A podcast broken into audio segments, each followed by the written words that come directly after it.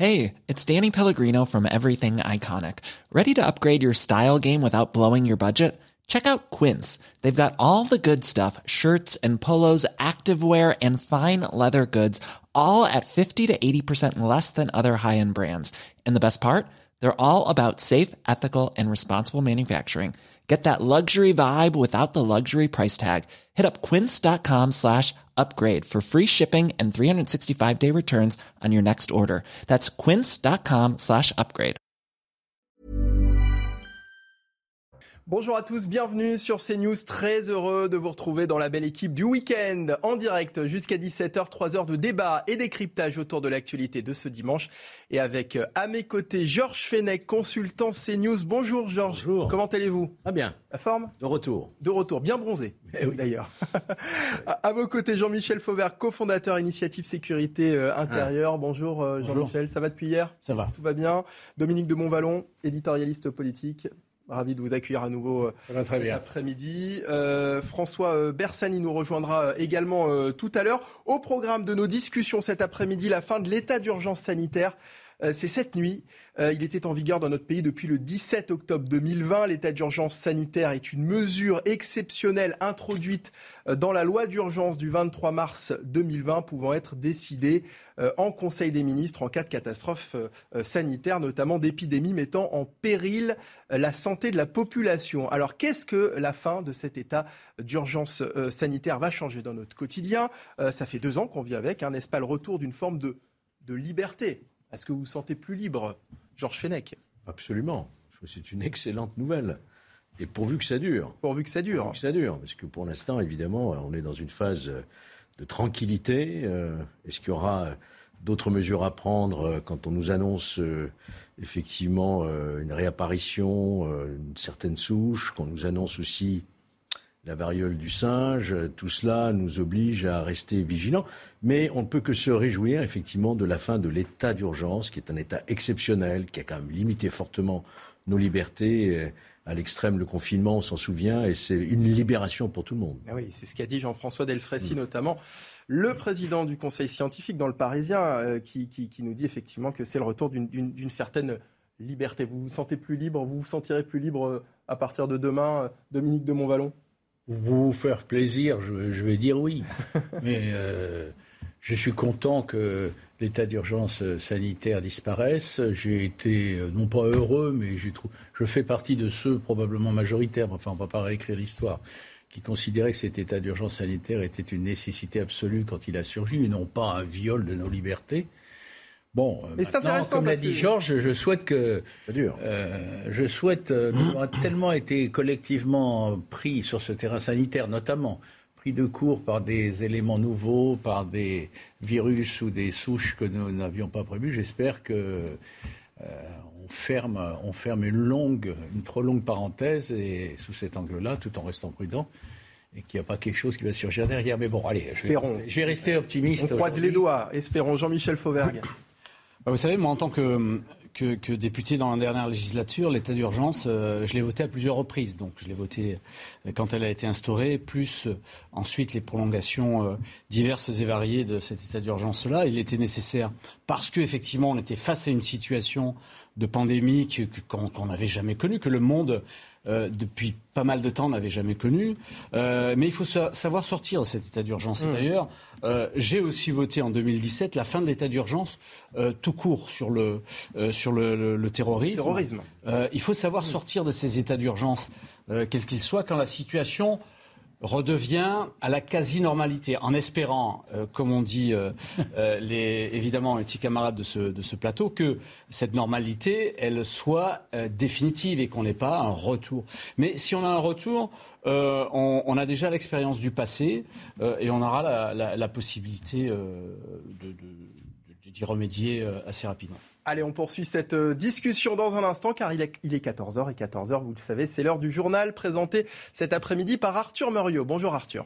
Bonjour Mickaël, bonjour à tous. Sur le front de la guerre en Ukraine, le président ukrainien Volodymyr Zelensky encourage ses compatriotes à évacuer la région séparatiste de Donetsk. En cause, les bombardements qui se multiplient sur ce territoire à l'est du pays. Les explications d'Alexis Vallée. C'est une mesure obligatoire pour les habitants.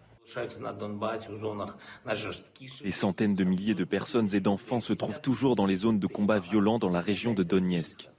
Beaucoup de personnes refusent de partir, mais plus il y aura de personnes qui quitteront la région de Donetsk dès maintenant, moins l'armée russe tuera de civils. Selon les autorités ukrainiennes, près de 200 000 civils vivent encore dans ces territoires. Les frappes russes sur les villes de la région font pratiquement tous les jours des victimes dans la population. À ce stade de la guerre, la terreur est la principale arme de la Russie.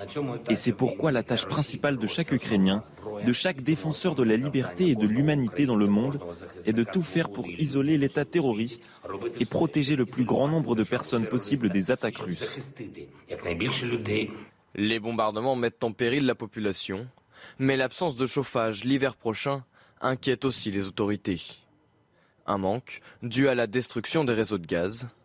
C'est pourquoi la vice-première ministre ukrainienne a annoncé que cette mesure sera effective dès que les températures baisseront.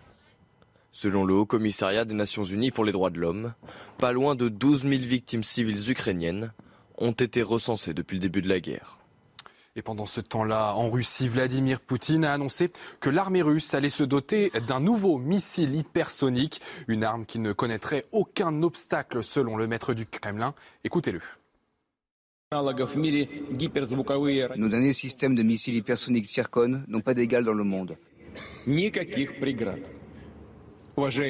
La livraison aux forces armées russes commencera dans les mois à venir. La frégate Admiral Gorskov sera la première à prendre part au combat avec cette arme redoutable à son bord.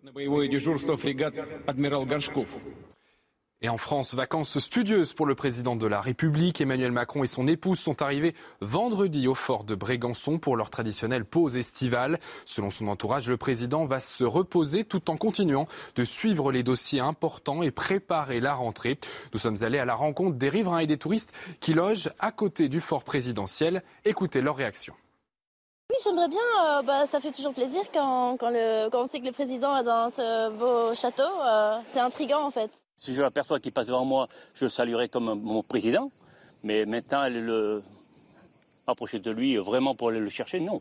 On n'est pas du tout content de voir le président Macron parce qu'à mon avis, il a d'autres choses à faire que de venir nous embêter à Bormes. La circulation est vraiment perturbée quand il est là, les sirènes hurlantes.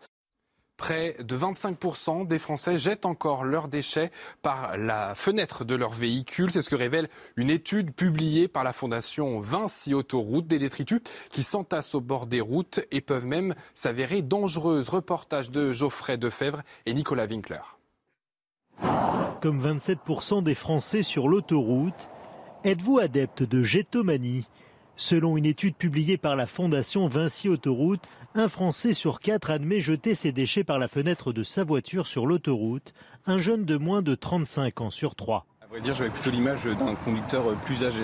Les Français sont des porcs, ils ont plus d'éducation, c'est pas surprenant. Je pense que c'est la facilité en fait. Il y a, il y a des poubelles partout. Il faut voir le nombre de gens qui peut jeter leur mégot par la fenêtre. Je trouve ça en effet choquant et aberrant. Aberrant, alors que les feux de forêt font l'actualité un fumeur sur quatre jette ses mégots par la fenêtre de son véhicule. En moyenne, chaque jour, 25 tonnes de déchets sauvages sont ramassés par les agents de Vinci le long des autoroutes et plus d'un fourgon d'intervention est heurté sur le réseau. Point positif, 74% des usagers des aires d'autoroute trient leurs déchets. Depuis hier, la fondation Vinci Autoroute diffuse une vidéo de sensibilisation avec un seul mot d'ordre, utiliser les poubelles.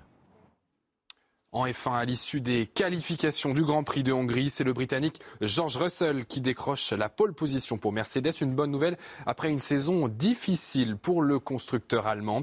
Il partira à côté de la Ferrari de Carlos Sainz. En deuxième ligne, nous retrouverons le monégasque Charles Leclerc pour Ferrari devant le Britannique Lando Norris pour McLaren. La course sera à suivre à 15h sur Canal+.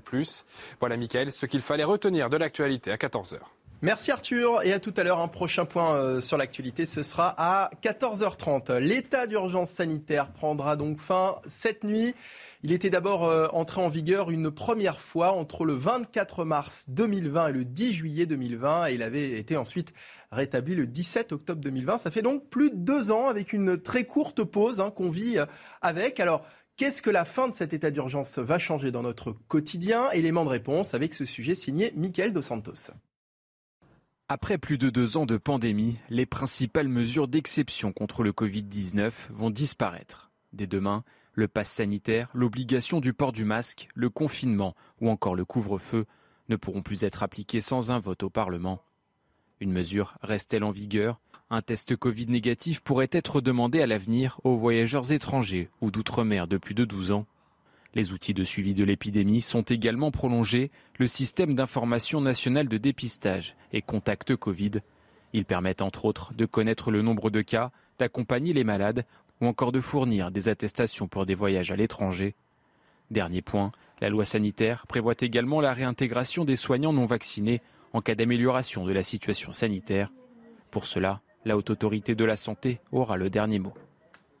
Et avec nous pour en parler, j'accueille le professeur Bruno Mégarban, chef réanimation à l'hôpital euh, de la Riboisière à Paris. Bonjour professeur, merci d'être avec nous euh, cet après-midi. Alors première question professeur, la fin de cet état d'urgence sanitaire, est-ce une bonne ou une mauvaise chose? Une bonne ou une mauvaise nouvelle? J'allais dire, euh, c'est plutôt une bonne dans le sens où si l'état d'urgence sanitaire est interrompu, c'est que la situation épidémique va bien mieux. Effectivement, euh, aujourd'hui, nous sortons de la septième vague avec une euh, régression désormais des cas de contamination liés euh, aux sous-variants d'Omicron BA5. Malgré tout, effectivement, il est possible que nous ayons de nouvelles vagues épidémiques. La différence aujourd'hui, simplement, c'est que nous connaissons bien mieux le virus, bien mieux la maladie. Nous avons des outils pour mesurer la progression de l'épidémie pour mieux euh, prédire la pression éventuelle sur les services hospitaliers et la réanimation. Nous avons quelques traitements efficaces et puis surtout la vaccination euh, qui, jusqu'à aujourd'hui, permet de protéger les personnes vaccinées contre le risque de faire une forme grave de la maladie. Euh, et donc, finalement, là où on va dire là où peut se porter encore la réflexion, c'est quelle personne, à quelle personne faut-il refaire des doses de rappel euh, avec quelle régularité euh, pour éviter et permettre de protéger le maximum, c'est-à-dire notamment les personnes les plus fragiles. On est prêt, selon vous, donc à faire face à de nouveaux variants? Alors, on est prêt euh, si évidemment les variants qui arrivent sont plutôt des dérivés des variants de type Omicron. Maintenant, on n'est pas à l'abri qu'il y ait une modification génétique très importante du virus et qu'un nouveau variant euh, qui n'a plus rien à voir avec les précédents émerge, où là, peut-être, euh, les vaccins euh, que nous avons reçus ne soient plus du tout efficaces pour prévenir les formes graves de cette maladie. Et donc, évidemment, là, il faudra revoir les choses à nouveau. mais c'est une probabilité faible.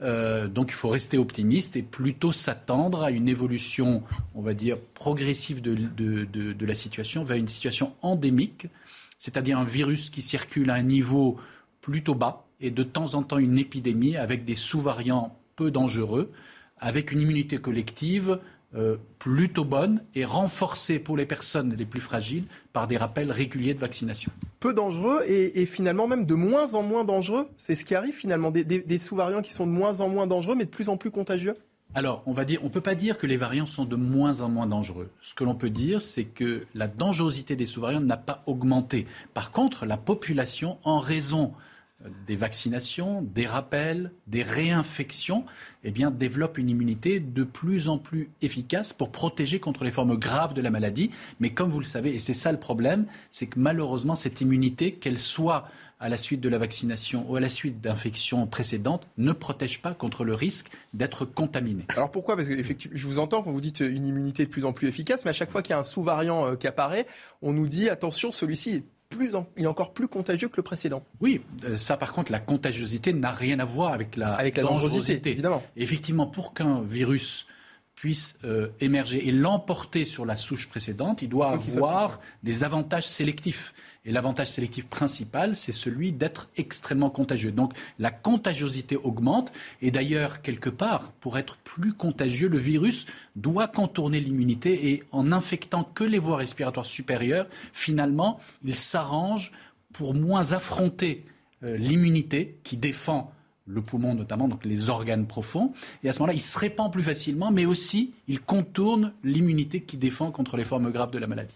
Ce qui n'est pas une, mauvaise nouvelle finalement. C'est pas une mauvaise nouvelle, mais on va dire par euh, analogie à d'autres virus, notamment la grippe, on sait que régulièrement, tous les 20 à 30 ans, il y a une cassure antigénique, c'est-à-dire une modification très profonde du génome du virus qui fait qu'on a une pandémie gravissime de grippe. Euh, donc on en a connu, vous vous souvenez hmm. de la grippe espagnole, euh, il y a eu des grippes euh, extrêmement graves venant d'Asie du Sud-Est, la grippe H1N1. et donc on ne peut pas écarter un tel scénario puisque tout le monde l'a bien compris, le SARS-CoV-2 va circuler de façon, on va dire, pour le moment, en tout cas pour de longues années, sur la surface de la Terre. C'est le 26 juillet dernier, mardi donc, hein, que le Parlement a définitivement adopté le projet de loi qui met fin à l'état d'urgence. Pourquoi est-ce qu'on a attendu aussi longtemps alors que ça fait quand même ce que vous nous décrivez, hein, ça fait un moment qu'on maîtrise finalement ce, virus, depuis plusieurs mois aussi que les mesures restrictives ont été, ont été supprimées. Alors pourquoi est-ce qu'on a attendu aussi longtemps pour mettre fin à cet état d'urgence? J'allais dire c'est une décision politique. Il y a eu les élections présidentielles, puis les élections législatives. Ça n'était pas le moment de lever une mesure euh, et de prendre des risques à des moments importants pour la démocratie française, où à ce moment-là, il y aurait une, interconnexion de différents problèmes. Je crois que c'était tout à fait logique d'attendre que les élections démocratiques se fassent pour ensuite effectivement attaquer cette problématique. En plus, il faut un certain recul par rapport aux événements. Et euh, jusque-là, nous avions des petites vagues euh, de, enfin des vagues importantes, mais moins graves en termes d'hospitalisation. Il fallait aussi ce recul pour être sûr que les sous-variantes d'Omicron, alors même qu'elles génèrent des contaminations très importantes, eh bien, sont responsables d'une pression plus faible sur le système hospitalier. Jean-Michel Fauvergue, une décision plus politique que, euh, que de santé publique? Le fait d'avoir attendu Moi, je crois que c'est, je, crois que c'est les deux. Tout à fait honnêtement, euh, politique, oui, certes. Il y avait le, professeur l'a bien expliqué. Il y avait ces élections et, euh, il n'était pas question euh, à un moment où d'ailleurs les gens vont se retrouvent dans les bureaux de vote, etc. Il n'était pas question de, de, de lever ça immédiatement. Ça, c'était la première chose. La deuxième chose.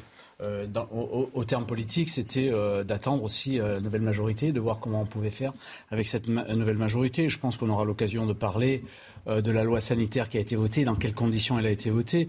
Et puis, il y a aussi le fait que les, responsables politiques, dans responsables politiques, vous avez responsables, ils sont responsables de la, santé et de la sécurité des Français. Et faire les choses beaucoup trop tôt, beaucoup trop rapidement, c'était prendre un risque, un risque sanitaire éventuel.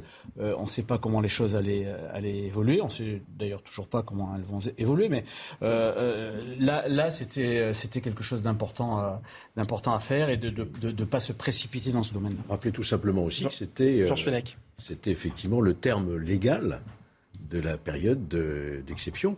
Hein, donc il fallait attendre ce terme du 31 juillet pendant lequel, effectivement, le gouvernement était habilité par le Parlement à prendre ces mesures exceptionnelles.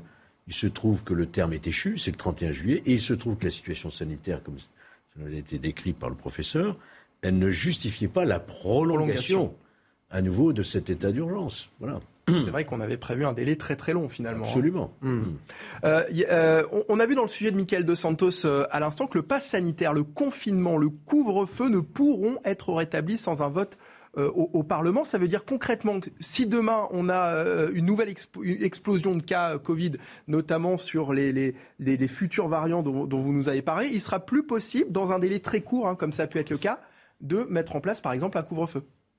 Alors, il faudra un certain délai plus long, évidemment, que s'il n'y avait pas cette euh, loi d'exception sanitaire. On se souvient des, annonces le vendredi pour, euh, euh, dès le lundi, un couvre-feu en, vigueur. Mais désormais, comme vous le savez, nous avons des outils épidémiologiques, d'ailleurs internationaux, qui permettent d'identifier très précocement l'émergence d'une souche virale qui serait plus dangereuse, peut-être non couverte par euh, la vaccination. Et à ce moment-là, il y aura, je pense, euh, suffisamment de temps pour prendre les mesures nécessaires. Mais évidemment, nous souhaitons tous éviter ce type de mesures. Euh, mais comme vous l'avez expliqué, au cours de la première vague épidémique, cela était heureusement salvateur pour la population. Alors il y a également l'obligation du port du masque. Ça, veut dire qu'une entreprise, concrètement, ne, ne, pourra plus imposer le, port du masque à, ses employés à compter de, demain? Alors aujourd'hui, il n'y a pas de recommandation euh, ou d'obligation pardon de port de masque dans les lieux clos en dehors euh, de l'hôpital. où effectivement le, port du masque est obligatoire dans les lieux de soins. mais effectivement, si une mesure différente était prise par le Parlement et donc euh, demandé par le gouvernement, on pourrait revenir sur une imposition du port du masque. Hmm. Euh, donc tout dépendra évidemment de l'évolution de l'épidémie, des variants qui circulent et surtout de l'immunité collective du moment, car à nouveau, nous devons traiter toujours un couple le virus et ses variants et sa dangerosité et sa contagiosité, mais aussi la population haute, son immunité, sa préparation et surtout son acceptabilité des mesures. Vous voyez, c'est assez complexe. Il faut traiter les deux en parallèle pour pouvoir prendre les bonnes décisions qui sont utiles, mais qui sont aussi acceptables par la population. Georges Fenech. Oui, moi, je souhaiterais poser une, question au professeur German. Vous avez beaucoup parlé de vaccins à juste titre, mais vous avez évoqué très rapidement euh, les traitements. On a des traitements préventifs, voire peut-être curatifs, mais on ne nous dit jamais véritablement quels sont ces traitements et quelles sont leurs efficacités? Quelle est, leur efficacité? Alors vous avez raison. Hein. Oui?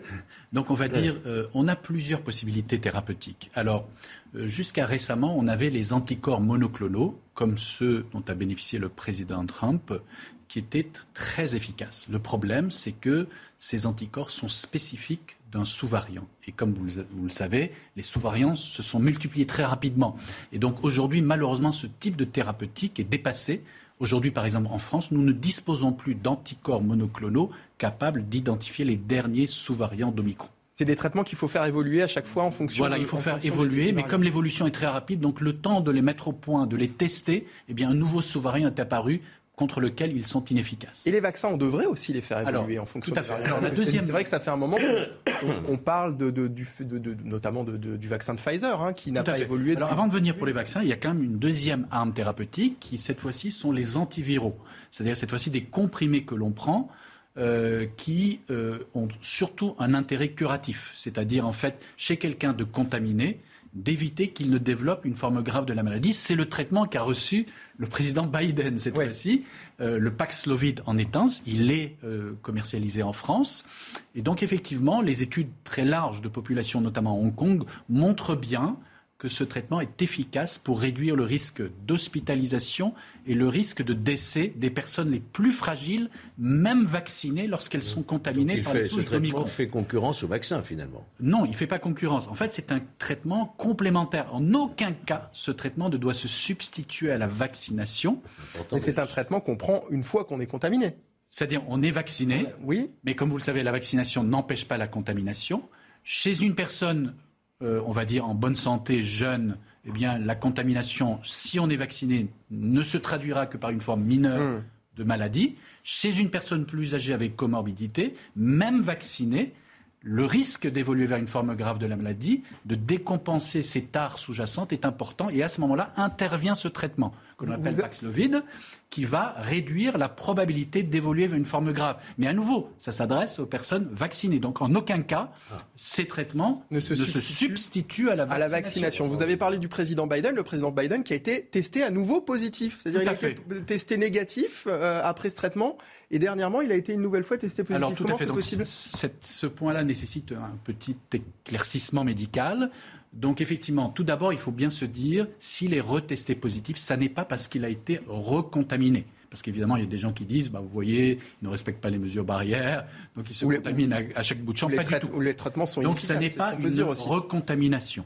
C'est une résurgence du virus qu'il avait déjà lui-même, en lui-même, euh, un rebond. Pourquoi? Parce que suite à sa première contamination, il a reçu le fameux Paxlovid dont on discutait, mhm. c'est-à-dire un traitement antiviral puissant qui va bloquer la réplication du virus.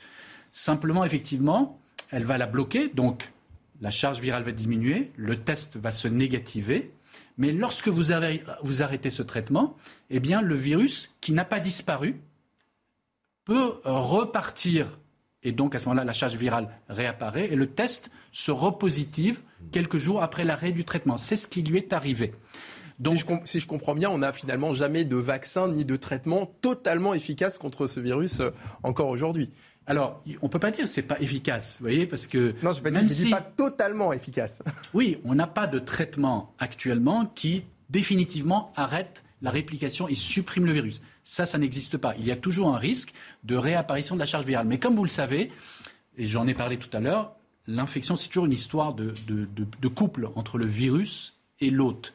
Et donc, le fait de donner ce traitement permet à la personne euh, qui est fragile, au moment de sa contamination initiale, euh, on va dire, d'éviter d'aller vers une maladie grave parce que le système immunitaire mémoire ne lui a pas permis de se défendre. Et donc, pendant qu'il prend le traitement antiviral, son immunité, qui est un peu plus lente, moins efficace qu'un sujet jeune, commence à se mettre en place. Mm. Et à ce moment-là, il est capable de se défendre. Mais comme, comme vous pouvez le penser, évidemment, euh, ce, ce, médicament n'empêchera pas le virus de persister, mais donnera un certain temps euh, à l'immunité pour se rétablir. Vous voyez, c'est un, c'est un couple qui doit être fonctionnel. Et aujourd'hui, ce traitement est efficace, malgré ces risques de rebond pour finalement protéger la personne à risque. Dominique de Montvalon. Je ne voudrais pas compliquer les choses, mais euh, prenons le cas du. S'il vous plaît, non, parce que c'est déjà, déjà pas très simple. Non, mais c'est, très, très, clair. Très, clair. Non, c'est très intéressant. Je vous salue, euh, professeur. Mais bon, ma question. Prenons le cas du président Biden. Est-ce qu'il pourrait, euh, une fois traité, il l'est actuellement, être contaminé une troisième fois ou une quatrième fois? Est-ce qu'il est que est, y a des limites à ça? Alors, il faut bien distinguer donc le rebond des recontaminations. Donc, le président Biden, il est dans une phase de rebond, comme je l'ai expliqué, la résurgence du propre virus initial à la suite de l'arrêt du Paxlovid. Quand même, il faut savoir que ce rebond donc s'accompagne d'une repositivation des tests, d'une augmentation de la charge virale, d'un risque d'être recontaminant pour ses, ses proches, d'où son isolement, et le risque même d'être à nouveau symptomatique. Mais à ce jour, on pense que... Risque aussi de développer une forme grave?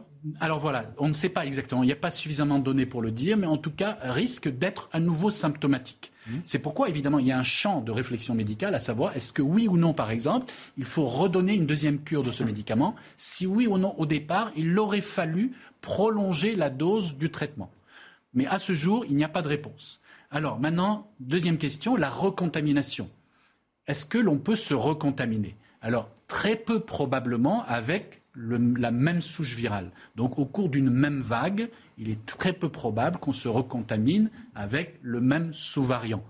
Par contre, évidemment, comme vous le savez, on, y a assisté, on a des vagues très rapprochées désormais de, de sous-variants différents, qui diffèrent très peu. Et oui, l'immunité vaccinale, mais aussi l'immunité liée à une première infection, n'empêche pas d'être recontaminé par un sous-variant. Tout président américain qu'il soit.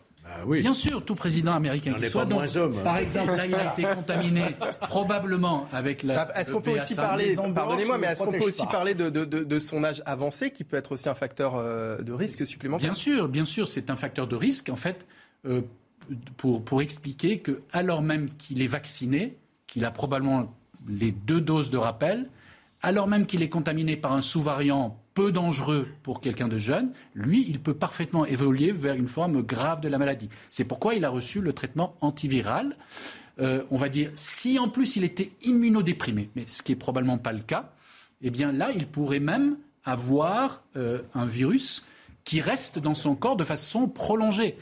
Le record du monde, c'est environ 500 jours, c'est-à-dire une personne qui a resté positive avec le Covid pendant 500, jours. D'ailleurs, c'est même une des explications que l'on avance pour la résurgence des variants. Il n'a pas eu de symptômes pendant 500 jours. Si, il a eu des symptômes qui augmentaient, qui diminuaient en fonction des traitements, mais il n'a jamais réussi à se débarrasser du virus. D'ailleurs, dans son propre corps, de nouveaux variants ont émergé pendant ces 500 jours et peut-être ont contribué à disséminer des nouveaux variants dans la population générale. C'est une des sources de, production des variants. Ce sont les personnes immunodéprimées. On va revenir dans un instant, je vous donnerai la parole Jean-Michel Fauvergue, sur la fin euh, de cet état d'urgence sanitaire. Et puis ce dimanche marque également la dissolution du Conseil euh, scientifique avec euh, son président Jean-François Delfrécy qui était en, en interview pour l'occasion dans le Parisien. On voit ça avec nos invités en plateau pour la suite de la belle équipe du week-end, toujours en direct sur CNews, bien évidemment. Reste avec nous. Il est 14h29, euh, nous sommes de retour en direct sur CNews pour la suite de la belle équipe du week-end avec Georges Fenech, Jean-Michel Fauvergue, Dominique de Montballon et le professeur Bruno Mégarban, chef réanimation à l'hôpital Lariboisière euh, à Paris. Quand on a un médecin autour d'une table, on lui pose systématiquement des questions euh, médicales, même pendant la pub. Alors, c'est ah, vrai que il est bon. Il, bah, C'est pas mécanique seulement. on apprend des non, mais choses. C'est vrai, on vous pose. Alors, c'est le Covid depuis deux ans, mais avant, c'était. Euh, dites-moi, j'ai une petite douleur dans le dos. si je peux être aider quelqu'un, il n'y a pas de problème. de service. Très bien. On va poursuivre, bien évidemment, nos discussions sur ce qui nous intéresse cet après-midi, la fin de l'état d'urgence sanitaire qui prendra donc euh, effet euh, cette nuit et euh, la fin également, la dissolution du conseil scientifique avec cette interview du professeur Jean-François Delfrécy dans, dans Le Parisien. On poursuit nos débats dans un instant après le rappel des titres d'Arthur Muriot. Mykolaiv, ville du sud de l'Ukraine, a été la cible de bombardements russes cette nuit, probablement les plus forts depuis le début du conflit selon les autorités. Deux énormes explosions ont été entendues. Un couple de civils aurait été tué selon le gouverneur de la région. Il s'agirait d'un entrepreneur céréalier et de son épouse. 200 km de bouchons été relevés ce matin. Le week-end de chassé croisé entre juilletistes et haussiens se poursuit donc. Sur les routes françaises, Bison Futé prévoit de l'orange dans le sens des départs, du rouge pour la région Auvergne-Rhône-Alpes. Pour les retours, il prévoit du vert au niveau national et de l'orange pour l'arc méditerranéen et l'Auvergne-Rhône-Alpes. Les conditions de circulation sont meilleures que la journée d'hier, avec ses plus de 860 km d'embouteillage. En F1, à l'issue des qualifications du Grand Prix de Hongrie, c'est le Britannique George Russell qui décroche la pole position pour Mercedes. Une bonne nouvelle après une saison difficile pour le constructeur allemand. Il partira à côté de la Ferrari de Carlos Sainz. En deuxième ligne, nous retrouverons le monégasque Charles Leclerc pour Ferrari devant le Britannique Lando Norris pour McLaren. La course sera à suivre dans moins d'une demi-heure sur Canal+. Merci Arthur Muriot pour le rappel des titres CNews. La fin de l'état d'urgence euh, sanitaire, c'est cette nuit le retour des libertés, même si c'est vrai, bon, on n'avait plus trop. Euh, euh, on n'était plus habitué à porter le masque, ça y est, hein, c'est fini, ça fait un petit moment maintenant. le pass sanitaire, c'est oublié. Mais bon, la fin de l'état d'urgence, ça veut dire que là, on on entérine définitivement la fin des restrictions et elles ne pourront pas revenir d'une façon aussi simple que ça a pu l'être durant ces derniers mois. Hein. C'est ça, euh, professeur euh. Oui, c'est-à-dire que le gouvernement ne pourra pas décider de mesures de restriction des déplacements, des réunions, des activités sans en référer au Parlement. Au Parlement. il devrait y avoir un vote. Et suite à ça, euh, avec des explications et des justifications liées à la situation sanitaire. Pour justifier un nouveau confinement ou un nouveau D'éventuelles mesures pourraient être prises. Mais évidemment, ça ne pourra pas être une décision d'un ministre basé sans vote sur des arguments purement sanitaires. Ce dimanche marque également la dissolution du Conseil scientifique. Jean-François Desfrécy était en interview dans, dans, Le Parisien. Il dit notamment Je trouve bien que le Conseil scientifique prenne fin en même temps que l'état d'urgence sanitaire. C'est à la fois un retour vers les libertés et la preuve qu'on sait mieux gérer cette crise. C'est ce que vous pensez également? Oui, tout à fait. D'abord, j'en profite pour rendre hommage euh, au professeur Delfrécy. Je crois quand même pendant les deux ans, il a conduit la réflexion euh, avec tous les membres du comité scientifique pour permettre aux autorités sanitaires de prendre les bonnes décisions qui s'imposaient et protéger la population. Euh, nous, ici, sur les plateaux, nous avons évidemment porté la parole du Conseil scientifique et c'est d'expliquer, car évidemment, il y a la décision basée sur la connaissance scientifique et ensuite il y a l'explication apportée à la population qui doit adhérer aux mesures. Vous voyez, c'est un processus assez complexe. Et si à l'une de ces étapes ça ne fonctionne pas, il y a contradiction, il y a effectivement complotisme qui peut naître. Euh, maintenant, oui, je crois que euh, on connaît bien mieux la situation. On a des outils notamment pour essayer de détecter très précocement les risques pour suivre l'évolution dans la population. Je vous Il n'y a pas parler lieu d'outils depuis, depuis tout à l'heure. Les outils, c'est quoi? C'est les, tests les, Oui, c'est des outils statistiques notamment, avec euh, des comités qui peuvent recueillir euh, les, bah, le nombre de cas euh, de contamination par les tests, éventuellement faire un, un, un, contact tracing, suivre les chaînes épidémiques.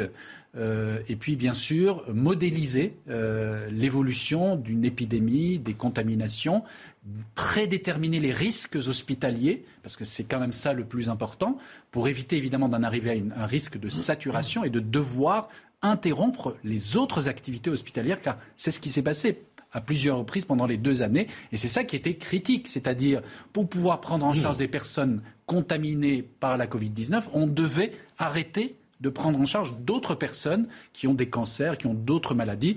Et c'est ceux auxquels il ne faut pas parvenir, évidemment. Georges Fenech. Oui, on peut s'associer à l'hommage qu'a rendu euh, M. Megabat à euh, Frécy, mais n'oublions pas quand même euh, qu'il y a actuellement euh, toujours plusieurs procédures pénales qui sont en cours et loin d'être terminées, qu'il y a même des mises en examen par la Cour de justice de la République, qu'il y a des, milliers de plaintes qui ont été déposées, qui sont actuellement euh, instruites à Paris, notamment au pôle, au pôle sanitaire. Ça veut dire que tout n'a probablement pas été parfait non plus. Souvenez-vous de la polémique sur les masques, etc. Hein Donc voilà, c'est pour vous dire qu'il y a eu effectivement une gestion qui a été au plus proche d'une réalité et ô combien c'était difficile. Mais pour autant, il y a eu beaucoup, beaucoup de morts chez nous aussi, hein, mmh. en France, et qu'il y a des familles qui ont déposé des plaintes.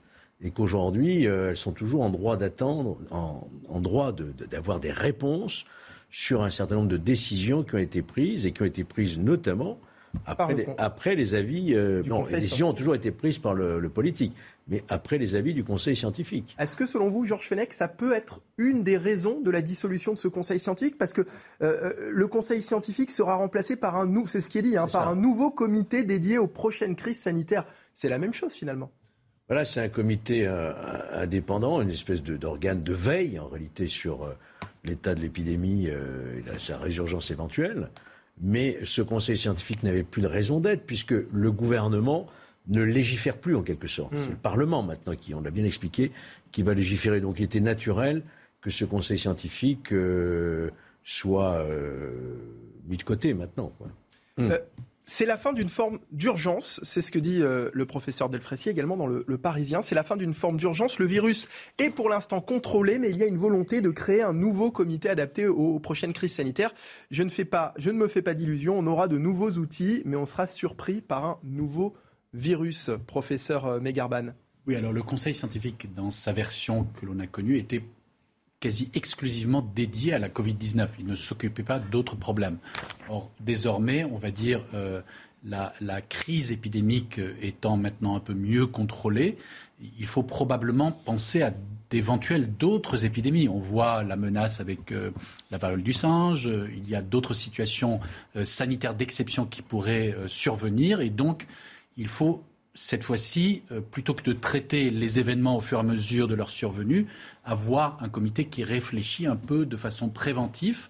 Et on a tous bien compris que malheureusement, au début de la crise, on a manqué de masques parce qu'effectivement, les stocks étaient insuffisants suite à l'expérience qui avait été celle de l'épidémie de grippale H1N1 H1N1 en 2009. Et donc, de fait, il faut avoir un peu de recul désormais pour mieux analyser les choses et peut-être être mieux préparé euh, dans l'éventualité d'une nouvelle euh, crise euh, sanitaire, qu'elle soit d'ailleurs infectieuse, mais aussi euh, peut-être euh, liée à, une, à, à, à l'écologie, à un contaminant toxique, etc. Vous voyez, ce sont des problématiques très lui, importantes. Lui le pense, il dit je, je ne me fais pas d'illusions, mais on sera surpris par un nouveau virus. Oui, tout à fait. Bah, on, voit, on, la, on voit la preuve. Vous voyez, avec, avec la variole euh, du singe, dont on va voilà, parler dans avec, avec les problèmes d'écosystème, euh, eh bien, l'homme rentre dans des zones dans lesquelles il n'était pas entré et se confronte à des virus, essentiellement des zoonoses, c'est-à-dire qui sont portés par des animaux et qui peuvent s'adapter rapidement et contaminer l'hôte humain. Euh, de fait, évidemment, euh, ça donne de nouvelles maladies qui peuvent émerger.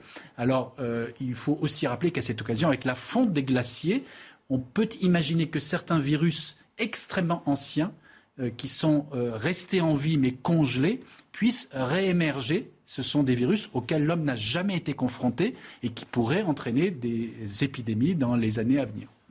Euh, on... pas réjouissant. Ça. Non, c'est pas réjouissant, non, effectivement. Euh, tout est au bah, c'est, pourquoi, hein. c'est pourquoi il faut évidemment des gens qui ont l'habitude et qui connaissent tout ça pour pouvoir réfléchir et mettre en place des stratégies de prévention de la crise. Jean-Michel Fauvergue? Le, le, principe de la crise, quelle qu'elle soit, c'est que évidemment on a prévu un certain nombre de comportements et de, et process, de process d'intervention, sauf qu'on est toujours surpris euh, surpris par le type de crise et, par la nouvelle attaque, d'une manière générale, hein, qu'elle soit, qu'elle soit épidémiologique ou, le reste. Donc, le principe de la crise, c'est de se de, préparer sur des, sur des process, plus que, de, que qu'essayer d'anticiper euh, ce qui va nous arriver, parce que par définition, ce qui va nous, nous arriver, euh, en général, on a tout, tout, prévu, sauf ce qui nous arrive. Hmm.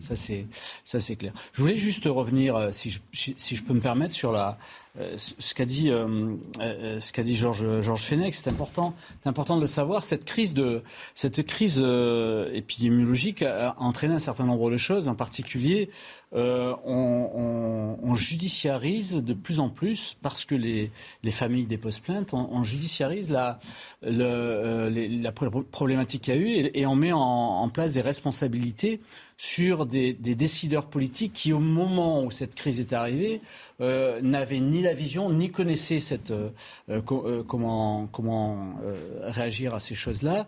Euh, et c'est quelque chose de, de difficile et, et, quand même assez injuste, cette, cette judiciarisation vous avez des mises en examen euh, de l'ancien ministre de la Justice, la mise en examen, il me semble, euh, là, je parle sous votre contrôle du Premier ministre aussi, je crois, non? Pas, non, non, Pas encore. mais, il y a eu la mise en examen d'Agnès Buzyn, ancienne ministre de la Santé. La ministre de la Santé, pardon.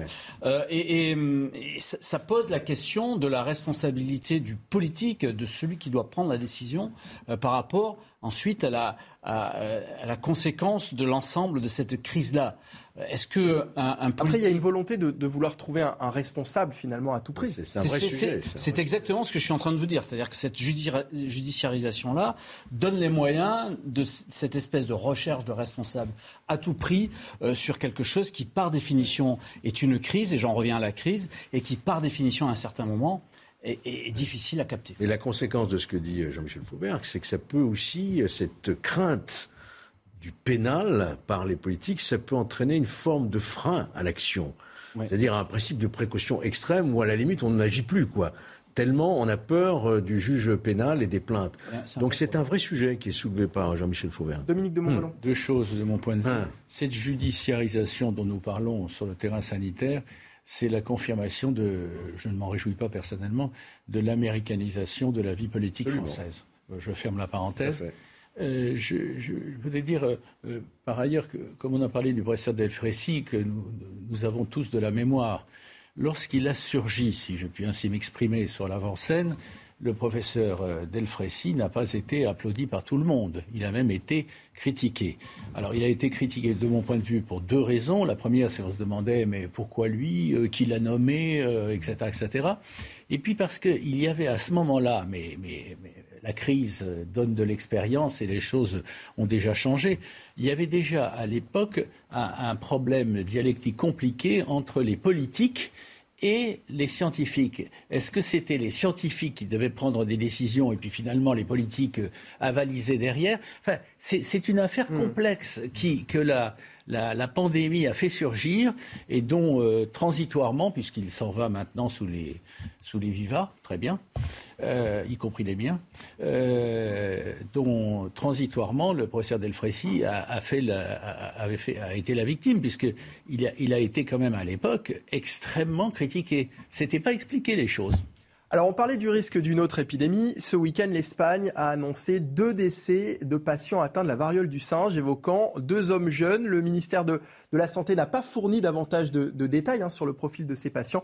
Il a renvoyé aux analyses qui pourront avoir lieu postérieurement pour pouvoir déterminer la cause euh, de la mort. Ça veut dire, docteur, qu'on sait qu'ils étaient atteints de la variole du singe, mais qu'on n'a pas la certitude que c'est ce qui les a tués, c'est ça?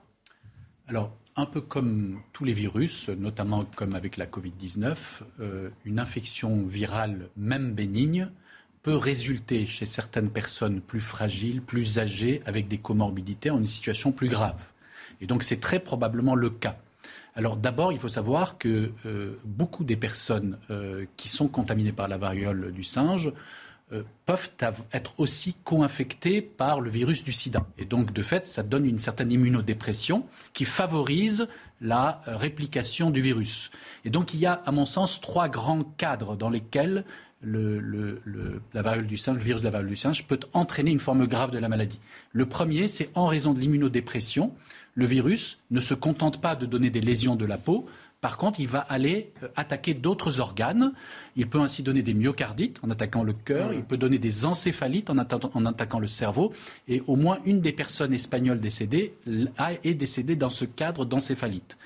Le deuxième, le deuxième cadre, c'est que effectivement le virus peut fragiliser une personne un peu âgée avec des comorbidités et donc décompenser la maladie de fond. Et donc, une, des autres personnes qui est décédée avait un cancer par ailleurs, sous chimiothérapie. Et donc, si vous lui rajoutez la variole du singe, ça ne fait pas bon ménage. Et enfin, le troisième cadre, qui peut aussi être une source de complications, voire de décès, c'est les complications locales de l'infection. C'est-à-dire, en fait, euh, bah, ça donne des, des vésicules sur la peau qui peuvent se surinfecter. Et à ce moment-là, des bactéries entrent dans le corps et entraîne le décès.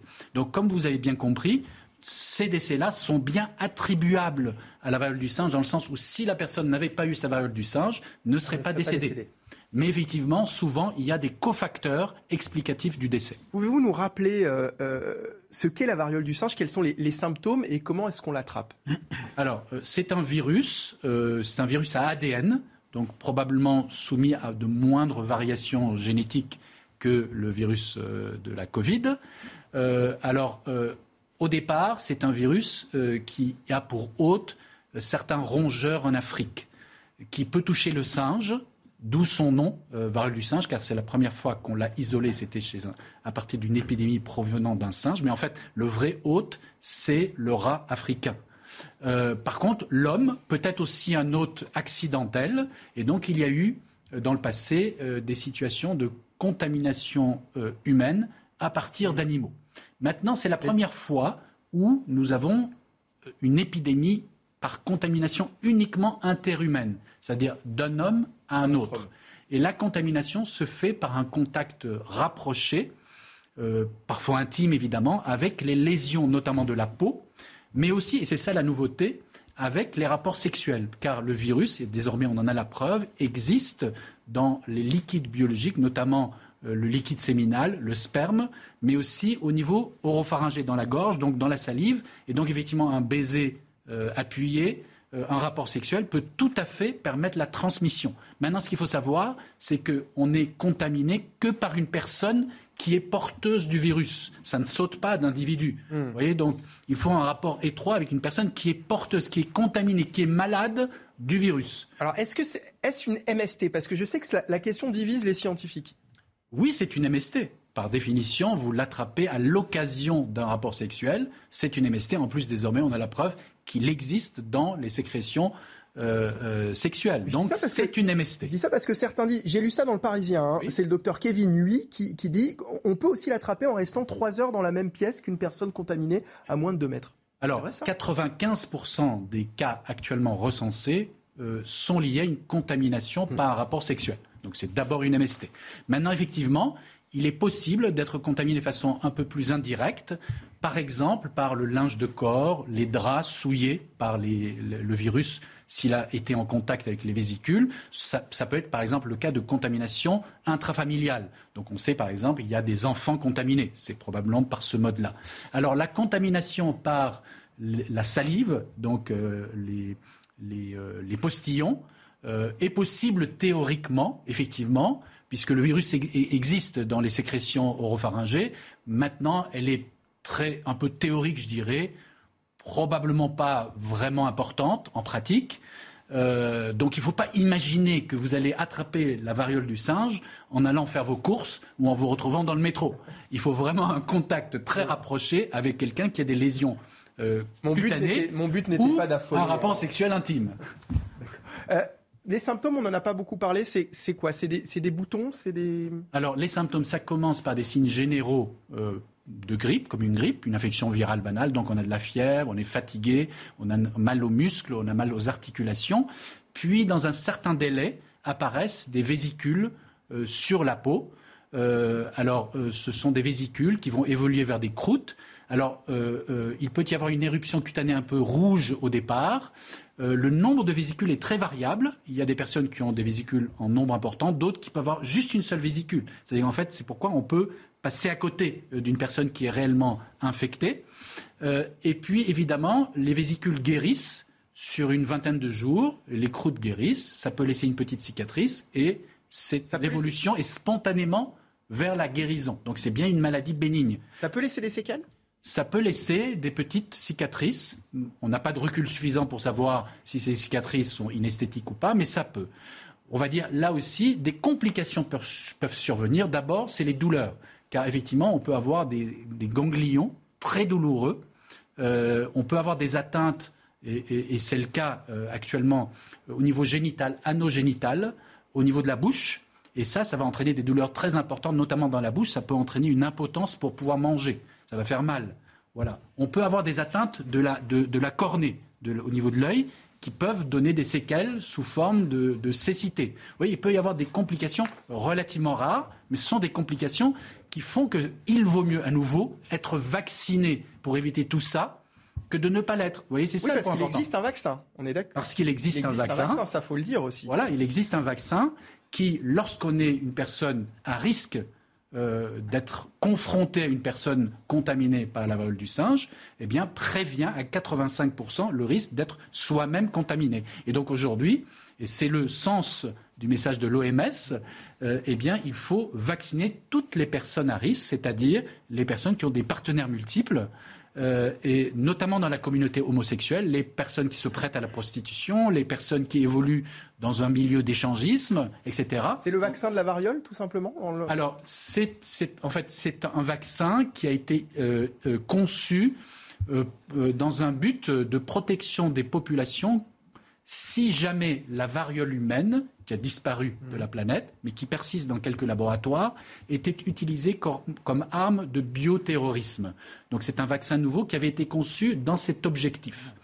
Et puis on s'est rendu compte en 2019, à l'occasion d'une petite épidémie de variole du singe au Royaume-Uni, qu'en vaccinant les personnes contacts, eh bien, on protégeait contre cette variole du singe avec une probabilité de 85%.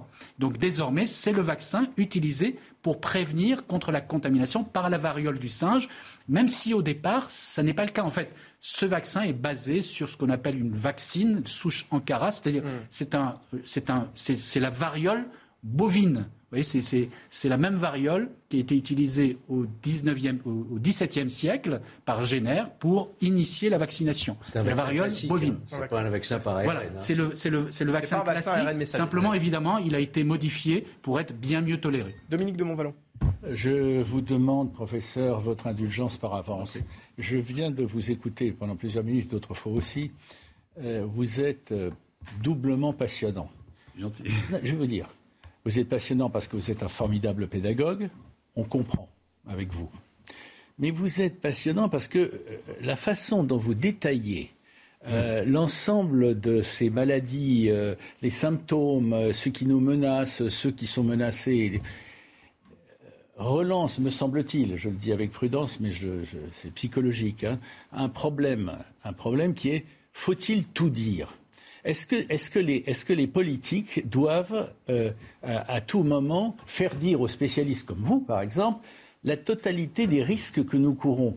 Il y, a, derrière, et ce n'est pas vous qui êtes, en cause, il y a, quand même au bout du compte un climat anxiogène qui se dégage, et vous connaissez, pardon, je, me hasarde, mais vous connaissez le, petit phénomène psychologique euh, classique. Quelqu'un qui n'y connaît rien, qui n'a jamais été médecin, regarde le Vidal, c'est bien le Vidal, hein, c'est ça, hein, regarde le Vidal, il feuillette de et puis au bout de dix pages, il a toutes les maladies de la Terre possibles et imaginables. Je, je charrie un peu, mais c'est bien connu. Est-ce qu'il faut tout dire? C'est une vraie question. C'est une vraie question. et, vous reviendrez pour, pour en bah, parler la prochaine fois sur notre plateau. Merci beaucoup, Bruno Megarban, d'avoir été avec nous, chef réanimation à l'hôpital Lariboisière euh, à Paris. Dans un instant, nous allons euh, revenir sur un tout autre sujet, l'appel de Michel Onfray dans le JDD euh, sur l'antisémitisme. Ce sera dans la suite, bien évidemment, de la belle équipe du week-end, toujours en direct sur CNews avec nos invités. À tout de suite. Il est 15h, merci de nous avoir rejoints, merci de votre fidélité. Vous êtes sur CNews, nous sommes en direct. La belle équipe du week-end continue avec euh, autour de la table Georges Fenech, Jean-Michel Fauvergue et Dominique de Montvalon. La suite de nos échanges, on va revenir bien sûr sur, euh, euh, dans l'actualité de ce dimanche sur l'appel de Michel Onfray dans le JDD sur l'antisémitisme. Ce sera après le journal de Clémence Barbier. On y va. Une cérémonie commémorative du 40e anniversaire de la tragédie de Beaune a été organisée aujourd'hui. Elle a été présidée par la ministre déléguée des collectivités territoriales Caroline Cailleux. Le 31 juillet 1982, un accident de car sur l'autoroute A6 près de Beaune provoque la mort de 53 personnes, dont 46 enfants. Cet accident, le plus meurtrier de France, a été un moment fondateur de la sécurité sur les routes, selon l'association de prévention routière.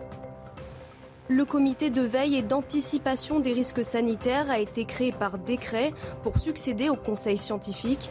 Il sera composé de 19 membres et il n'est pas exclu que certains membres de l'ancien conseil scientifique en fassent partie. Son rôle sera d'émettre des recommandations lorsqu'une projection fait apparaître un risque sanitaire ou encore mettre en place une stratégie vaccinale. Volodymyr Zelensky appelle la région de Donetsk à évacuer. Le président ukrainien s'est adressé à la population hier soir. Une décision gouvernementale a été prise sur l'évacuation obligatoire. Il souligne qu'à ce stade, je cite, la terreur est la principale arme de la Russie. On estime qu'au moins 200 000 civils vivent encore à Donetsk, théâtre de bombardements quotidiens. Une fusée chinoise s'est désintégrée au-dessus de l'océan Indien. Ce segment de la fusée spatiale chinoise lancée dimanche dernier a fait son retour non contrôlé dans l'atmosphère. Cette désintégration avait été annoncée plusieurs heures plus tôt par l'armée américaine. Des responsables américains reprochent d'ailleurs à Pékin de ne pas avoir partagé ces informations sur cette descente potentiellement dangereuse. La Minute Info CNews est signée Clémence Barbier. Clémence qui sera de retour dans une demi-heure pour un nouveau point sur l'actualité. Et dans l'actualité également ce dimanche, l'appel de Michel Onfray dans le JDD sur l'antisémitisme. Le philosophe et essayiste dénonce un troisième temps de l'antisémitisme alimenté selon lui par certains membres de la gauche, du Parti communiste et de la France insoumise notamment. On regarde le sujet d'Alexis Vallée et on débat juste après avec euh, nos invités. La synagogue brûle, mais nous regardons ailleurs. Reprenant la formule de Jacques Chirac en 2002, Michel Onfray revient sur le discours d'Emmanuel Macron à l'occasion de la commémoration de la rafle du Veldiv. Une prise de parole censée offensive qu'il définit comme une bouillie pour les chats. Selon l'essayiste, nous sommes pourtant entrés dans le troisième temps de l'antisémitisme. Voici venu le temps de sa formule antisioniste qui permet à la gauche des barbelés d'inviter à la haine du peuple d'Israël depuis 1948 en invoquant colonialisme, crime contre l'humanité et régime d'apartheid. Et de dénoncer Cet antisionisme procède d'un islamo-gauchisme dont ses partisans nient qu'il existe. Le philosophe fustige en particulier une proposition de résolution contre la politique d'Israël présentée à l'Assemblée nationale par un député communiste. Une proposition signée par 38 parlementaires issus des quatre groupes de gauche, condamnant un régime d'apartheid à l'encontre du peuple palestinien. Déconstruisons cette mythologie qui permet à la gauche de croire qu'elle incarne systématiquement le camp du bien, de la morale et de la vertu, y compris quand elle part son antisémitisme d'un antisionisme que partageait déjà le grand moufti de Jérusalem qui souhaitait ardemment la victoire du Troisième Reich. Michel Onfray conclut sa tribune d'une expérience personnelle à Tel Aviv en Israël et rappelle que les Palestiniens peuvent y prier dans des mosquées. Alors avec nous pour en parler, j'accueille François Pupponi, ancien maire de Sarcelles et ancien député du Val d'Oise. Bonjour François. Bonjour. Merci d'être avec nous cet après-midi. Alors ce projet de loi des députés euh, PCF, euh, LFI, PS et Europe Éco Les Verts sur l'institutionnalisation par Israël d'un régime d'apartheid à l'encontre du peuple palestinien. Est-il le reflet de cette nouvelle forme d'antisémitisme dont parle Michel Onfray et dont on a déjà parlé plusieurs fois sur ce plateau, François Pupponi? C'est évident, ça fait longtemps que les, certains antisémites savent qu'on ne peut plus dire mort aux juifs et que certains disent maintenant euh, mort à Israël. Mais la nouvelle définition de l'antisémitisme qui a été votée à l'Assemblée nationale, c'est une résolution, dit bien que haïr Israël, demander la mort d'Israël, c'est une nouvelle forme d'antisémitisme. C'est la nouvelle définition d'antisémitisme. Et sincèrement, enfin, le texte dont on, parle là, qui a été déposé par des députés de la France insoumise, du Parti communiste et du Parti socialiste, parle de race juive, puisqu'on parle de race palestinienne. Moi, je ne savais pas que les Juifs avaient une race. Et donc, ça, c'est tout un relan d'antisémitisme, du haine du Juif, du haine d'Israël, de la haine d'Israël. Et c'est révélateur de ce qu'on appelle aujourd'hui le nouvel antisémitisme, qui n'est que la, continuité de l'antisémitisme historique. Jean-Michel Fauvergue, ça vous choque les termes employés dans ce projet de résolution? J'ai parlé de projet de loi tout à l'heure. C'est un projet de, résolution donc de, de, ces, euh, de ces partis de la gauche. Je suis bien, je suis bien évidemment choqué par, euh, par, par, ces mots-là. Euh, je suis choqué par ce, ce, projet déposé, bien évidemment. mais je suis peu surpris euh, je suis peu surpris parce que euh, durant euh, les cinq ans où moi j'ai siégé au, au, Parlement et, et, depuis quelque temps déjà, euh, on a une, euh, gauche, euh, une gauche identitaire qui s'est substituée à une gauche démocratique, ou du moins une gauche du gouvernement qui a rejoint cette gauche identitaire. Et cette gauche identitaire elle semble être, de plus en plus nombreuse. Elle est composée de la France insoumise, le Parti communiste qui m'a beaucoup surpris dans cette affaire-là, les Europe Écologie Les Verts, bien évidemment, qui, sont à l'extrême gauche eux aussi, sous des couverts faussement écologiques. Et effectivement, on a, assisté ces derniers temps à une, une, arrivée de nouveaux mots euh, dans, notre lexicologie euh, pour remplacer des termes qui sont euh, légalement répréhensibles.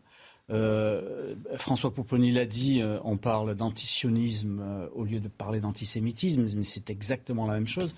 Et on vise exactement les mêmes, les mêmes choses, les mêmes termes. On parle de, de, de, de, de au lieu de parler de racisme.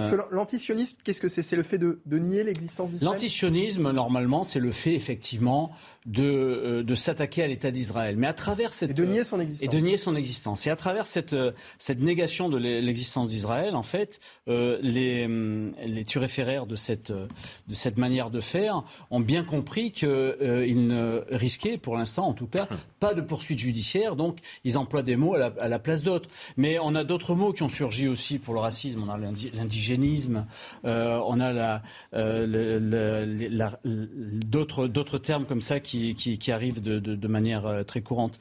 Je, veux juste, euh, juste quand même euh, m'étonner aussi euh, non pas de la, véhémence de Michel Onfray, euh, mais de m'étonner de sa véhémence vis-à-vis du président de la République. Le, discours qu'a prononcé le président de la République. On va, on, va en parler euh, dans un instant. C'est un discours qui, moi, me semble équilibré et très offensif. Effectivement, Jean-Michel Onfray s'est exprimé à, ce sujet. Mais d'abord, François Pupponi, est-ce que ce phénomène, ce nouvel antisémitisme dont, on parle, est-ce que vous avez pu l'observer vous-même lorsque vous étiez maire et, député du, Val d'Oise, dans les rues, dans les quartiers?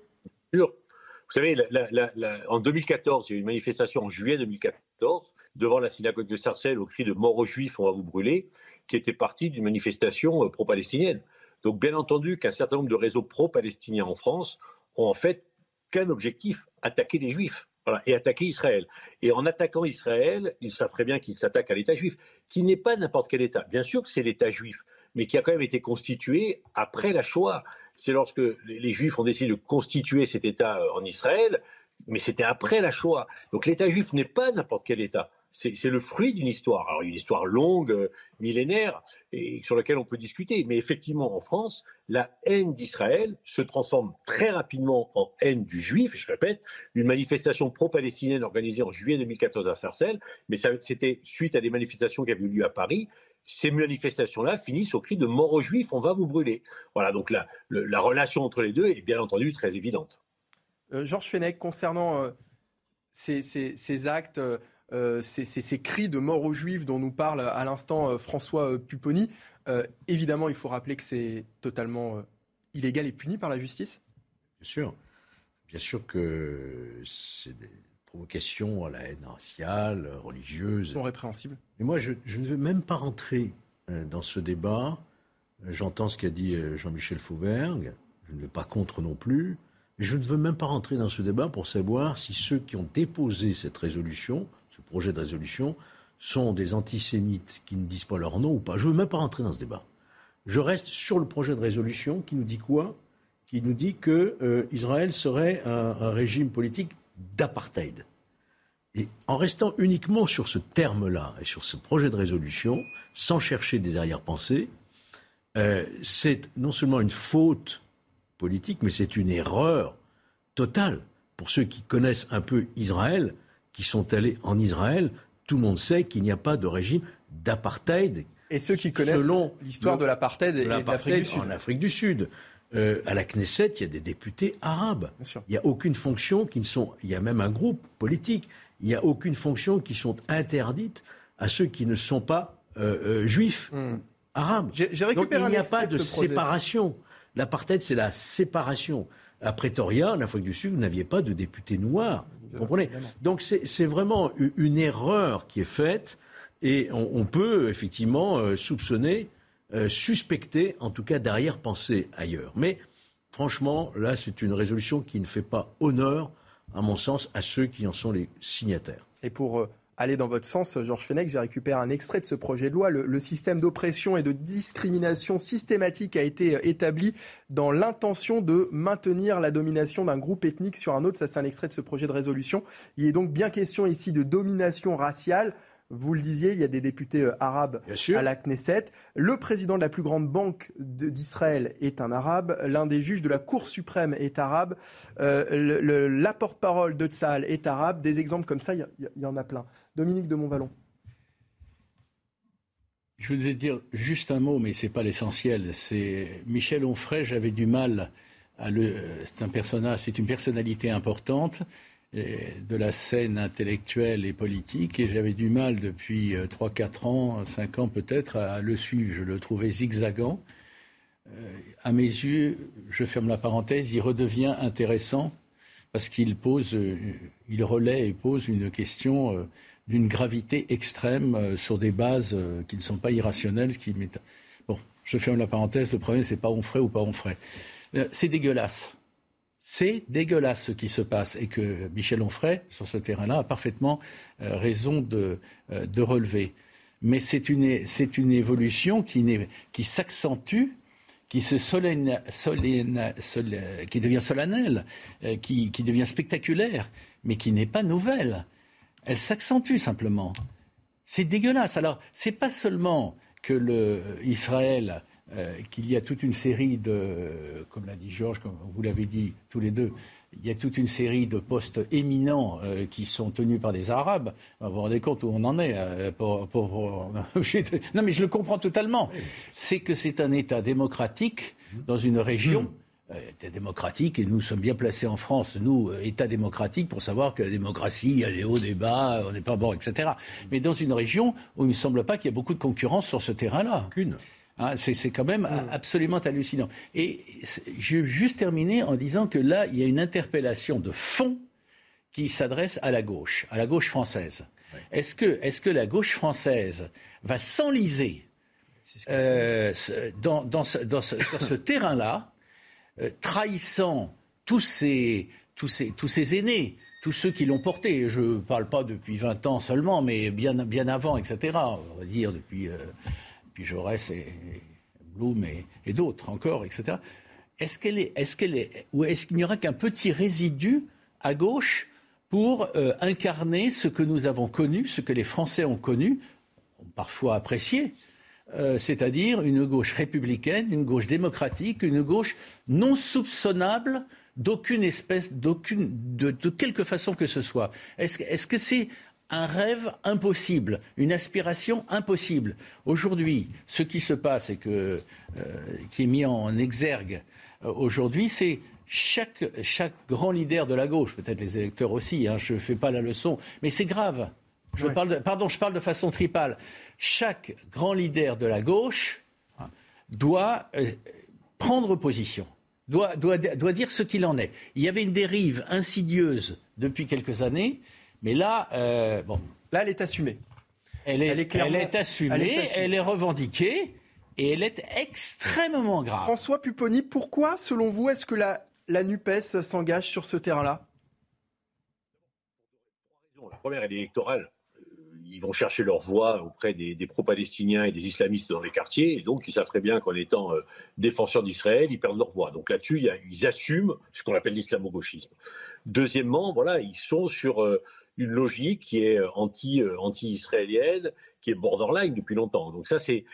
Puis la, troisième raison, on l'avait vu dans l'hémicycle, hein, lorsque nous avons voté lors de la présente mandature, et Jean-Michel Fauvergue en était présent, nous, avons inventé la nouvelle définition de l'antisémitisme, où il y avait justement l'antisionisme qui était lié à l'antisémitisme. Les groupes qui ont voté contre, c'est la France insoumise et le Parti socialiste.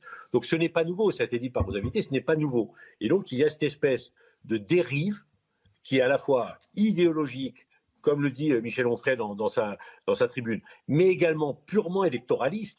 Ils savent très bien que s'ils veulent garder et gagner les voix dans les quartiers, c'est en étant sur des bases anti-israéliennes, pro-palestiniennes, et donc ils accélèrent le rythme, parce qu'ils savent très bien, et d'ailleurs ça leur réussit, quand on voit le nombre de députés qu'ils ont eus et où ils ont été élus, on voit bien que cette philosophie-là, cette idéologie-là, qui est purement électoraliste, ça leur convient, ça leur permet de gagner des députés, ils, vendent leur âme, mais ils n'ont que faire. C'est du pur cynisme. Jean-Michel Fauvergue. Oui, je, je, rajouterai à ce qu'a dit euh, François et que je partage bien évidemment, euh, puisqu'on a vécu les mêmes choses ensemble à, l'Assemblée nationale. Je, je rajouterai que euh, c'est électoraliste. On a vu aux dernières élections, bien évidemment, aller à la pêche aux voix de, l'islam politique et des islamistes.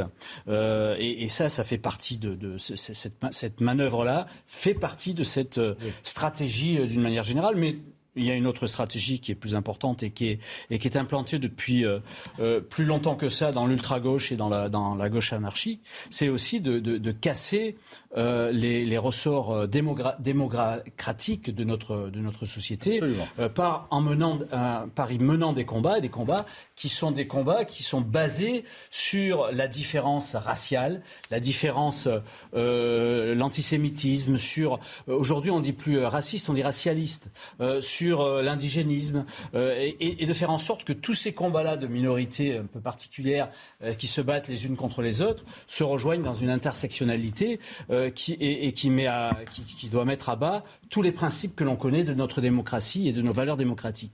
C'est ça aussi qui est visé. Euh, mais je suis, encore une fois, je l'ai dit, c'est peut-être passé inaperçu, je suis très étonné que le Parti communiste soit dans ce combat-là, parce qu'avant, il n'y était pas dans ce combat-là. On avait la France insoumise, euh, on avait, nous avions la France insoumise et nous avions l'extrême gauche et l'ultra-gauche. On sait que ELLV fait partie aussi de ce, de ce giron-là. mais maintenant, on voit que c'est où sont les socialistes? Alors, euh, sur les socialistes, euh, vous, avez, raison, mon, cher Dominique. On a perdu une gauche, on a perdu une gauche républicaine.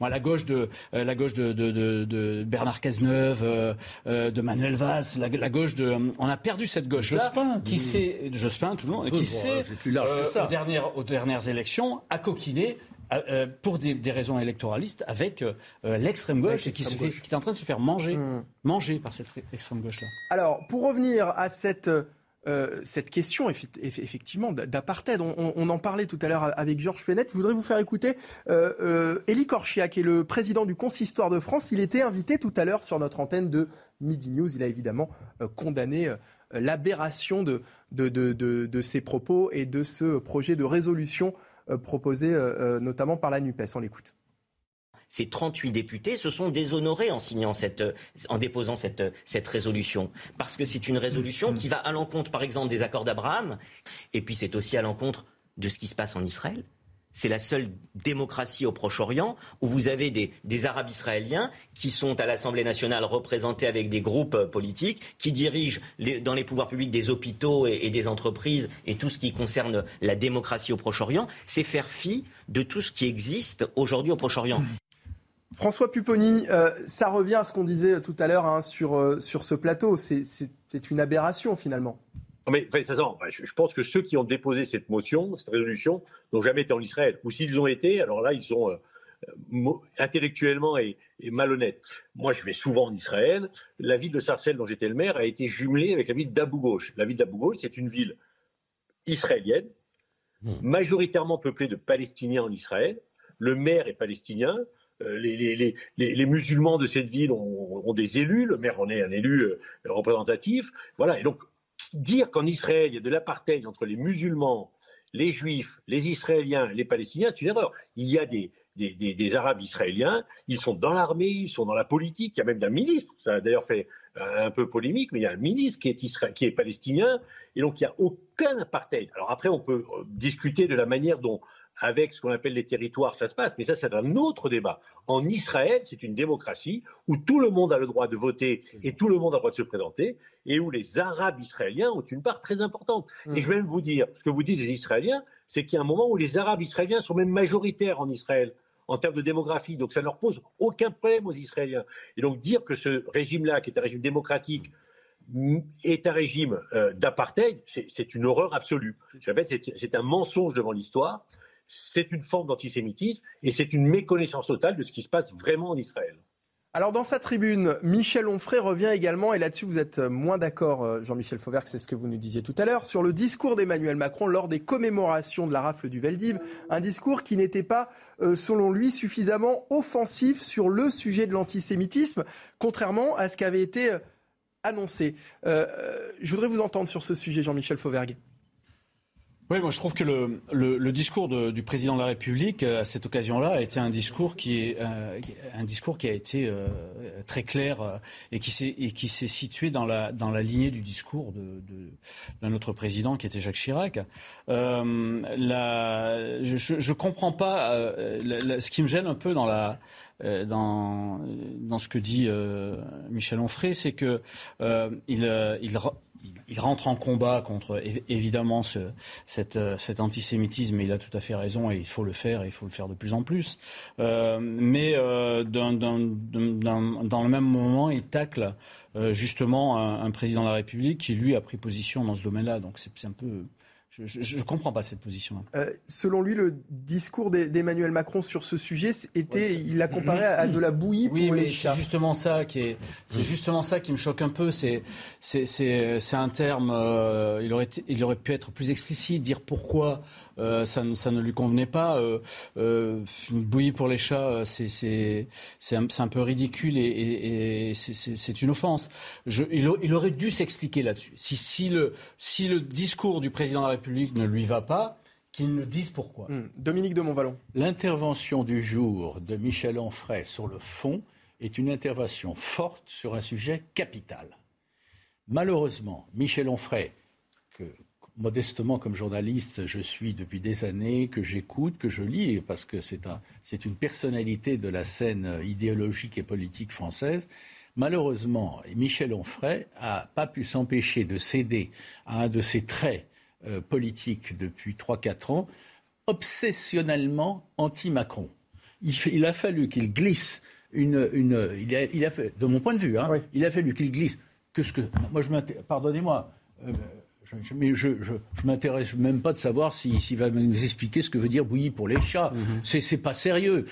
D'une part, un, parce que quand on parle d'un sujet aussi sérieux que celui que soulève et que traite Michel Onfray, on s'en tient là. Et deuxièmement, parce que c'est euh, euh, un autre, Onfray à la place de Macron aurait écrit un autre discours. Mais franchement, c'est pas convenable, c'est indécent. La question, c'est de savoir si Emmanuel Macron n'a pas pris à un moment donné des pincettes sur ces sujets, et notamment sur cette oh. question de l'islamo-gauchisme.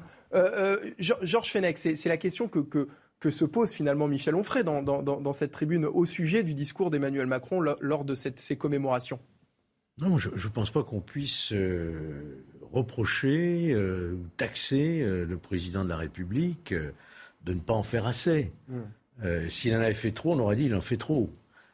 il a inauguré à l'occasion des commémorations du Veldiv cette gare de Pithiviers. Il en a fait un nouveau centre de par sa présence en tant que président de la République, euh, historiquement euh, marqué de cette histoire de la collaboration et de la complicité française de Vichy, j'entends, du nazisme et, des persécutions juives. Qu'est-ce qu'on pouvait attendre de plus? Il s'est effectivement inscrit dans le discours de Jacques Chirac qu'aucun président n'a remis en cause, d'ailleurs, que ce soit Sarkozy ou François Hollande. Mais ça, c'était en lien avec la rafle du Veldiv, avec la, la, rien la rafle. Non, mais évidemment, mais... avec la complicité de l'État français. Mais, sur le, le discours. Le discours était, était là-dessus, Jean-Michel Fauvergue. Mais sur la question, effectivement, de ce, nouveau visage de l'antisémitisme, Jean-Michel Fauvergue.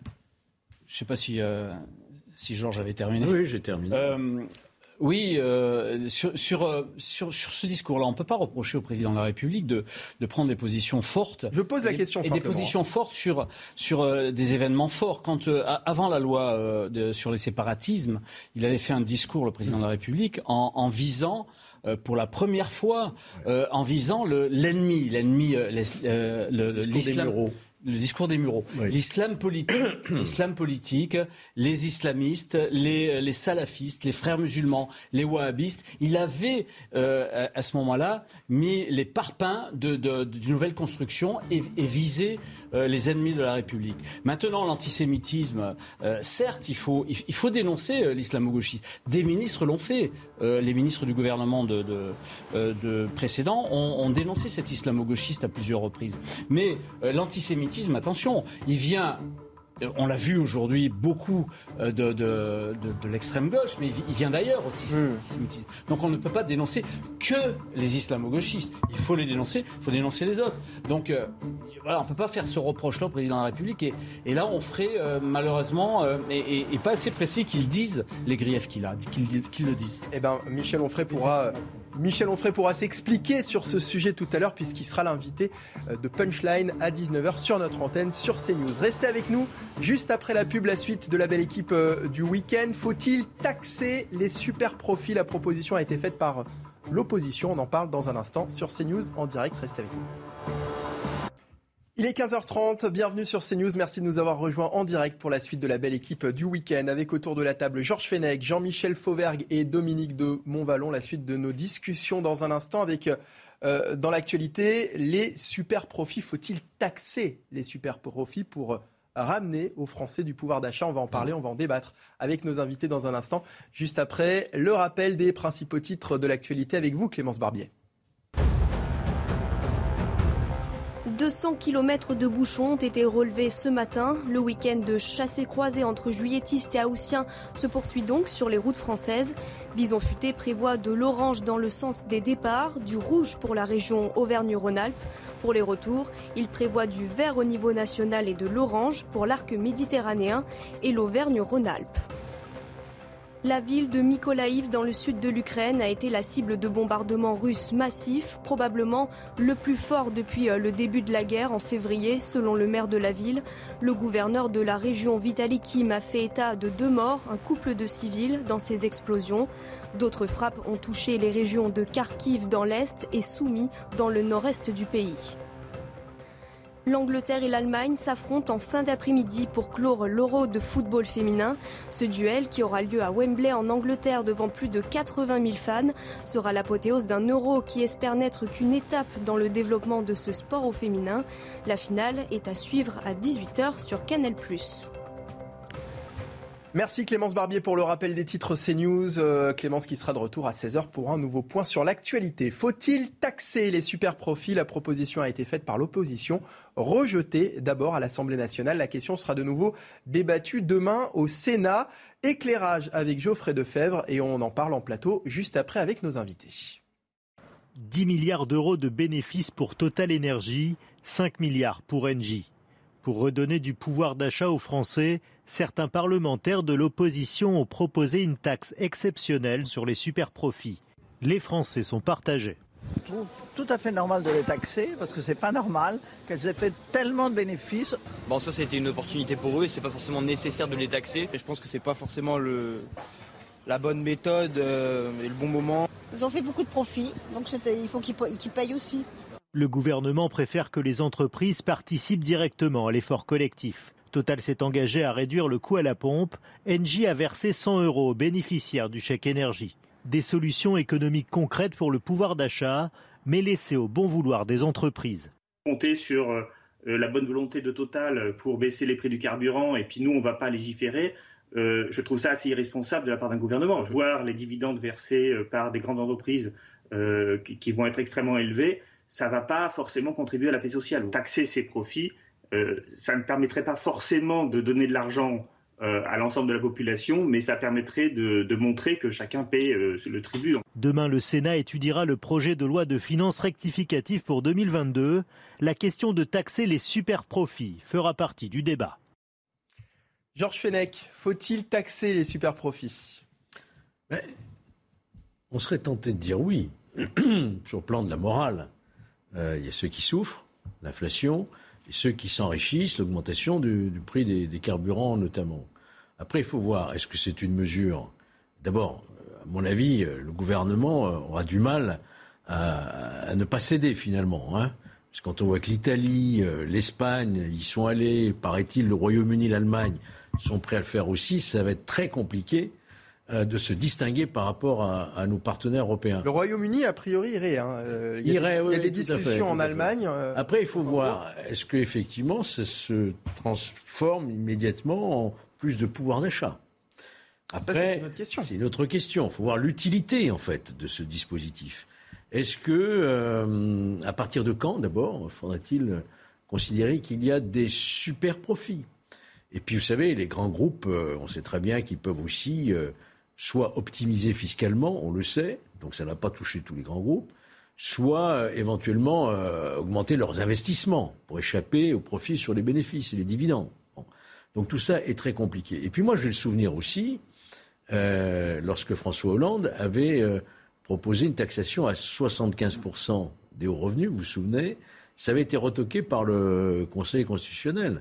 Ensuite, ça avait été corrigé et validé. Mais ça peut, poser, ça peut poser aussi des problèmes en termes d'équité fiscale. Et là, le Conseil constitutionnel est très vigilant là-dessus. C'est une, affaire aussi, on n'avait pas les, mêmes problématiques. Euh, on n'avait pas les mêmes problématiques. à l'économie et à la crise. Et puis j'ajouterais le dernier argument, qui est aussi l'argument du gouvernement actuellement, c'est de dire attention à ne pas rajouter de taxes. On a aujourd'hui une France qui est plutôt attractive en termes économiques et taxer davantage encore les grands groupes ça pourrait peut-être ralentir euh, des investissements sur notre sol et donc ralentir la croissance, ralentir l'emploi, etc. Euh, je ne suis pas certain que ce soit une idée euh, tout à fait utile, même si moralement on peut la comprendre. Jean-Michel Fauvergue, est-ce une idée brillante de taxer les super profits selon vous?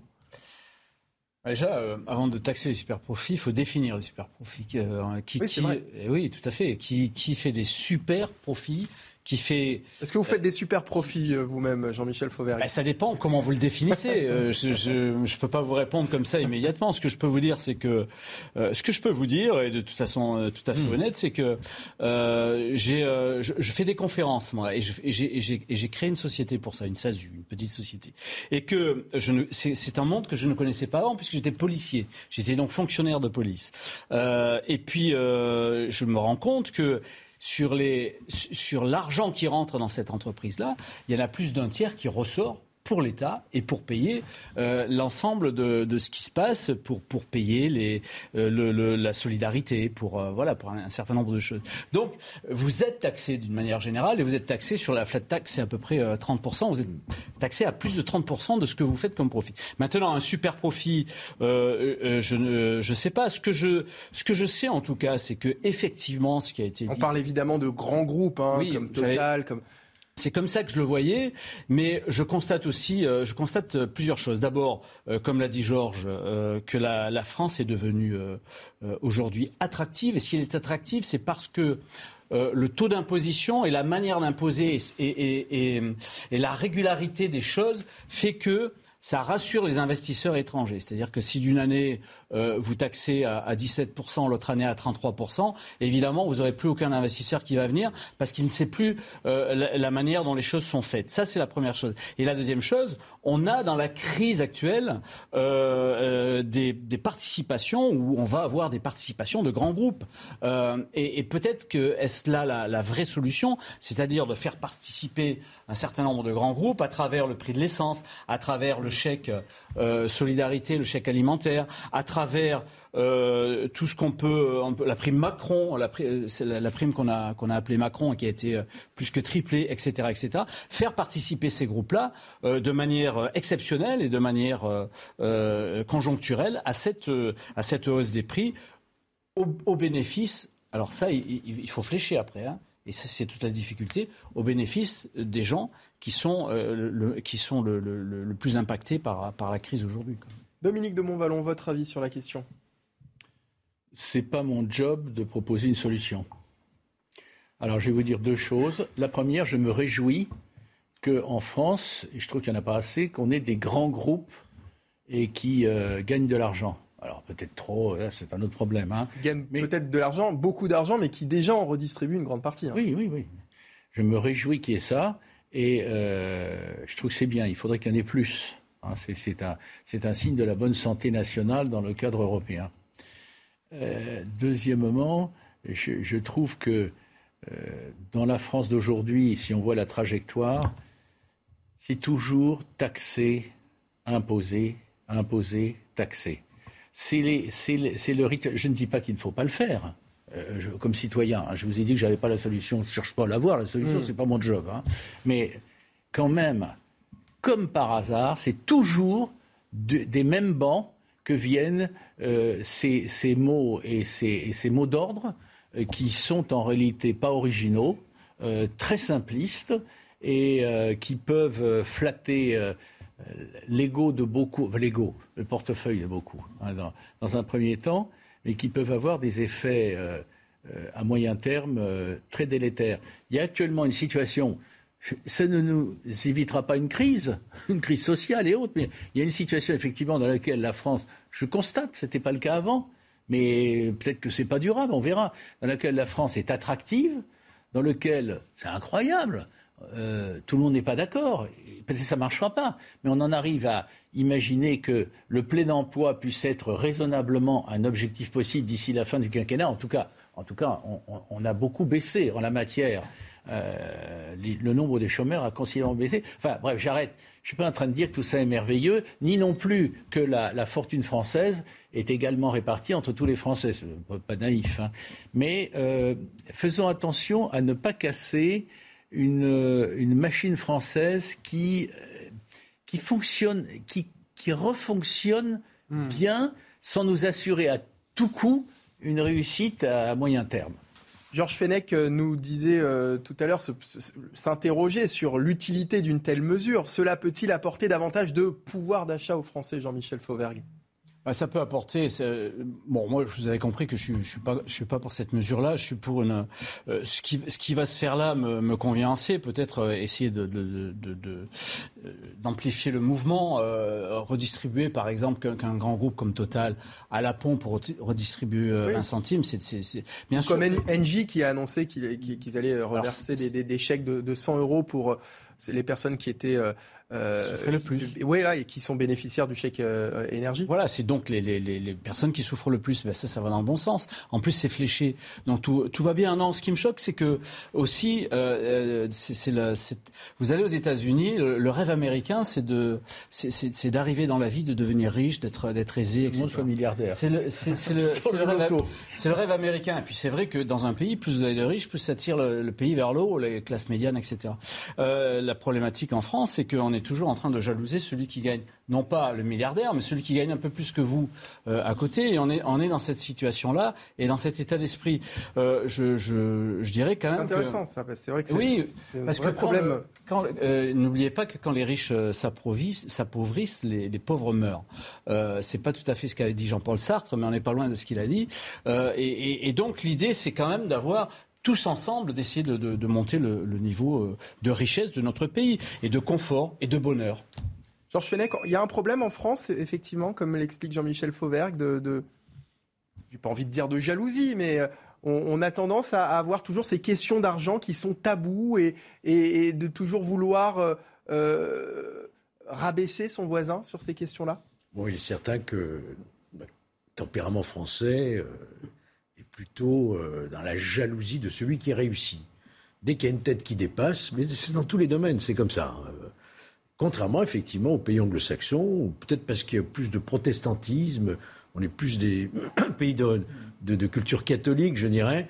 Euh, Alain Perfit le décrivait très bien dans le mal français. Hein. Mmh. C'est sûr qu'il y a une culture française là-dessus, mais indépendamment de cela, la question c'est l'équité devant et l'égalité devant l'impôt à partir du moment où vous imposez au-delà, pour des questions purement idéologiques, il y a une rupture d'égalité. On paye plus d'impôts quand on gagne plus d'argent. On paye moins d'impôts. Et d'ailleurs, la, majorité ne paye pas d'impôts sur le revenu, d'ailleurs. Hein. Donc, je, pense que c'est dans ces termes-là. Est-ce que c'est nécessaire? Certes, il y a eu un effet d'aubaine par l'augmentation du, du prix de l'énergie. Il y a eu un effet d'aubaine pour les grands groupes. Il appartient aux grands groupes de montrer l'exemple. Est-ce qu'il faut imposer euh, par la loi euh, fiscale à nouveau des taxations sur des super profits? Moi, je ne suis pas du tout convaincu. Alors, on en parlait tout à l'heure avec Georges Fenech. En France, on n'y est pas. En revanche, en Espagne, le gouvernement l'a fait. Pedro Sanchez a annoncé mi-juillet une taxe sur les bénéfices extraordinaires des euh, grandes entreprises énergétiques et financières. Concrètement, en quoi ça consiste? On écoute les explications de notre correspondant à Madrid, Julien Garel. C'est l'une des annonces économiques choc de ce mois de juillet en Espagne. Le gouvernement socialiste souhaite taxer les super profits de certaines grandes entreprises. Alors, lesquelles? Tout d'abord, les banques, celles qui réalisent plus d'un milliard d'euros de chiffre d'affaires annuel, elles devront payer des taxes exceptionnelles, de même que les grands groupes énergétiques, autrement dit les compagnies de gaz et d'électricité notamment. Alors, les montants précis de ces taxes ne sont pas encore connus, d'autant que les textes doivent encore être votés au Parlement pour être appliqués à partir de janvier prochain. Mais l'objectif du gouvernement est très clair, c'est de récolter 7 milliards d'euros entre 2023 et 2024. Alors le point commun entre toutes ces entreprises qui vont être taxées, c'est que leurs profits continuent d'augmenter alors même que le pouvoir d'achat des Espagnols, lui, est en train de baisser depuis des mois, avec euh, notamment une inflation à 10% en juin par rapport à l'an dernier. C'est du jamais vu depuis près de 40 ans. Le Premier ministre Pedro Sanchez a d'ailleurs fait cette déclaration devant la Chambre des députés. Ce gouvernement ne va pas tolérer que des entreprises profitent de la crise pour s'enrichir. Alors ces mesures, à part peut-être dans les rangs des compagnies concernées, elles sont plutôt bien accueillies en Espagne, d'autant plus que l'idée, c'est que l'argent récolté serve à financer des politiques de protection du pouvoir d'achat, comme par exemple la prolongation d'une remise à la pompe sur le prix des carburants, une baisse de la TVA sur l'électricité ou encore une hausse des pensions de retraite. Julien Garel, correspondant CNews euh, à, Madrid. Euh, à noter que euh, le Royaume-Uni et l'Italie ont légiféré dernièrement sur, sur cette question-là et que des discussions sont en cours également en, en, Allemagne. Est-ce qu'un projet de loi comme celui-ci a une vraie chance de passer chez nous sous le deuxième quinquennat d'Emmanuel Macron, qui a souvent été taxé de président des riches? On se souvient même de de François Hollande qui euh, avait dit qu'il n'était pas le président des riches, souvenez-vous, mais des très riches. Vous vous souvenez de ça, Jean-Michel Fauvergue? Tout à fait. Je, pense que malgré tout ce, qu'on a dit, et, en particulier tout ce que j'ai dit, c'est euh, avec l'exemple euh, étranger, un, projet comme ça, dans la, dans la configuration actuelle de l'Assemblée nationale, a effectivement des chances de passer à condition je pense que, que alors après la, condition sine qua non, c'est de c'est de diriger les, ces flots euh, ces flots là vers euh, vers les gens les les, les moins aisés. Quoi. Euh, mais effectivement, il y a, y, a, y a, des chances que ça passe s'il est présenté. mais je rappelle qu'on n'est pas dans les mêmes on n'est pas dans la même configuration qu'un pays comme le Royaume-Uni. Euh, même, même l'Espagne, euh, la France est un pays qui même l'Italie. Même l'Italie. La France est un pays qui redistribue le plus hmm. sur 1000 euros euh, encaissés par l'État, 575 euros sont reversés pour les pensions, pour la solidarité, pour les allocations, etc. etc. Donc, euh, on est déjà sur, sur des aides qui sont des aides beaucoup plus importantes que le consommateur italien, que le consommateur euh, euh, espagnol ou que le consommateur du, Royaume-Uni. Ce, ce, projet n'est pas passé de justesse hein, à l'Assemblée. Il sera très intéressant de voir ce que va faire le Sénat. Est-ce que d'une manière générale, ah. finalement, la crise que nous vivons n'est pas en train de bouleverser notre économie libérale, hein, tout simplement, à, l'échelle même euh, européenne, Georges Fenech? Ce, sera ma dernière question sur le sujet. Et moi, je crois qu'il ne faut pas non plus dramatiser. Il y a effectivement des éléments de conjoncture qui ne sont pas favorables. L'inflation, la guerre en Ukraine, on sort d'une pandémie, etc. Mais pour autant, on a quand même d'autres indicateurs qui sont plutôt ouverts. Effectivement, on a dit l'emploi, la croissance. Donc, euh, c'est une période qu'il faut passer, il est certain, mais il faut la passer sereinement et sans prendre des mesures radicales. Un mot, Georges Fenech, après on a la pub juste derrière. Dominique de Montvalon. Dominique de Montvalon, Georges Fenech. Vous m'avez fait. Euh, ils ont le même. Non, ce que je voulais vous dire d'un mot. Quand vous disiez, est-ce que la, la, crise ou la situation va remettre en cause notre, euh, notre économie libérale? Libérale, oui. Libéral vraiment Tout à fait, avec la nationalisation d'Air Attendez, France. euh, quand on voit le- le poids de l'État en on est- France- on n'est pas du tout euh, dans une économie libérale. C'est un sujet, effectivement, c'est un autre sujet qu'on pourra évidemment avoir sur euh, ce plateau. On va euh, parler dans un instant des rodéos euh, urbains qui se euh, multiplient encore plus en cette période estivale. Restez avec nous, ce sera euh, dans évidemment la prochaine partie de notre belle équipe du week-end. Restez là, ce sera en direct sur CNews juste après la pub. Le journal de 16h arrive également. Il est 16h, bienvenue si vous venez de nous rejoindre. Très heureux de vous accueillir en direct sur CNews pour la suite de la belle équipe du week-end. Nous sommes ensemble encore jusqu'à 17h en compagnie de Georges Fenech, Jean-Michel Fauvergue, Dominique de Montvalon et François Bersani qui vient de nous rejoindre, porte-parole unité SGP Police Île-de-France. Bonjour François. Bonjour. Bienvenue, ravi de vous accueillir. On va euh, parler des rodéos urbains euh, dans un instant, mais d'abord, il est 16h, je vous le disais, il est l'heure de retrouver Clémence Barbier pour le journal. Clémence, c'est à vous. Le comité de veille et d'anticipation des risques sanitaires a été créé par décret pour succéder au conseil scientifique. Il sera composé de 19 membres et il n'est pas exclu que certains membres de l'ancien conseil scientifique en fassent partie. Son rôle sera d'émettre des recommandations lorsqu'une projection fait apparaître un risque sanitaire ou encore mettre en place une stratégie vaccinale. La Russie veut renforcer ses positions dans l'Arctique à la fois sur le plan économique et militaire, selon une nouvelle doctrine signée par Vladimir Poutine. Dans le cadre d'une parade navale à Saint-Pétersbourg dans le nord-ouest de la Russie, la flotte russe se dotera dans les prochains mois d'un nouveau missile de croisière hypersonique Zircon qui ne connaît aucun obstacle, a précisé le président russe.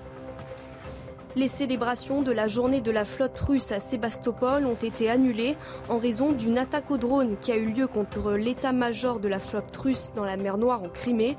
C'est ce qu'indique le gouverneur de cette région anciennement ukrainienne et annexée par la Russie. Six employés de l'état-major ont été blessés. Moscou accuse Kiev de cette frappe, une version démentie par l'Ukraine. Au jeu du Commonwealth, Victor Kiplanga se trompe de route mais remporte le marathon. La scène s'est déroulée hier à Birmingham. Face à l'absence de barrière à environ 1 km de l'arrivée, le coureur a été induit en erreur. Il a suivi un véhicule sur la mauvaise voie pendant une quarantaine de mètres avant de faire demi-tour. Mais ce léger détour ne l'a pas empêché d'offrir à l'Ouganda sa première médaille d'or dans la discipline. Merci Clémence Barbier pour euh, le rappel des titres, le Flash Info euh, CNews. Clémence qui sera de retour dans une demi-heure pour un nouveau point sur l'actualité. Alors, avant de vous entendre sur le sujet des rodéos euh, urbains, euh, pour la suite de cette belle équipe du week-end, je voudrais qu'on s'arrête un instant sur ce sondage qui peut surprendre, publié en pleine période estivale, en pleine période de, départ en vacances, près de 25% des Français jettent encore des déchets par la fenêtre de leur voiture. C'est ce que révèle une étude publiée par la Fondation Vinci Autoroute, des détritus qui s'entassent sur les bords des routes et qui peuvent s'avérer dangereuses. Reportage de Geoffrey Defebvre et Nicolas Winkler et on en débat ensemble juste après. Comme 27% des Français sur l'autoroute, êtes-vous adepte de jettomanie Selon une étude publiée par la Fondation Vinci Autoroute, un Français sur quatre admet jeter ses déchets par la fenêtre de sa voiture sur l'autoroute, un jeune de moins de 35 ans sur trois. À vrai dire, j'avais plutôt l'image d'un conducteur plus âgé. Les Français sont des porcs, ils ont plus d'éducation, c'est pas surprenant. Je pense que c'est la facilité en fait. Il y a, pourtant, il y a des poubelles partout. Il faut voir le nombre de gens qui ont jeter leurs mégots par la fenêtre. Je trouve ça en effet choquant et aberrant. Aberrant, alors que les feux de forêt font l'actualité. Un fumeur sur quatre jette ses mégots par la fenêtre de son véhicule. En moyenne, chaque jour, 25 tonnes de déchets sauvages sont ramassés par les agents de Vinci le long des autoroutes et plus d'un fourgon d'intervention est heurté sur le réseau. Point positif, 74% des usagers des aires d'autoroute trient leurs déchets. Depuis hier, la fondation Vinci Autoroute diffuse une vidéo de sensibilisation avec un seul mot d'ordre, utiliser les poubelles. 25% des Français jettent encore leurs déchets par la fenêtre de leur euh, voiture, Georges Fenech. Il n'y a pas de quoi être fier. Hein. Ah non hein. C'est sûr. Hein. Mais bon, ce sont les mêmes aussi qui font des dépôts sauvages d'ordures euh, chez eux. Euh, ce sont les mêmes, vous trouvez, dans les rues de Paris. Le nombre de mégots, vous voyez, de déchets sur les trottoirs, c'est un problème de, de, civisme.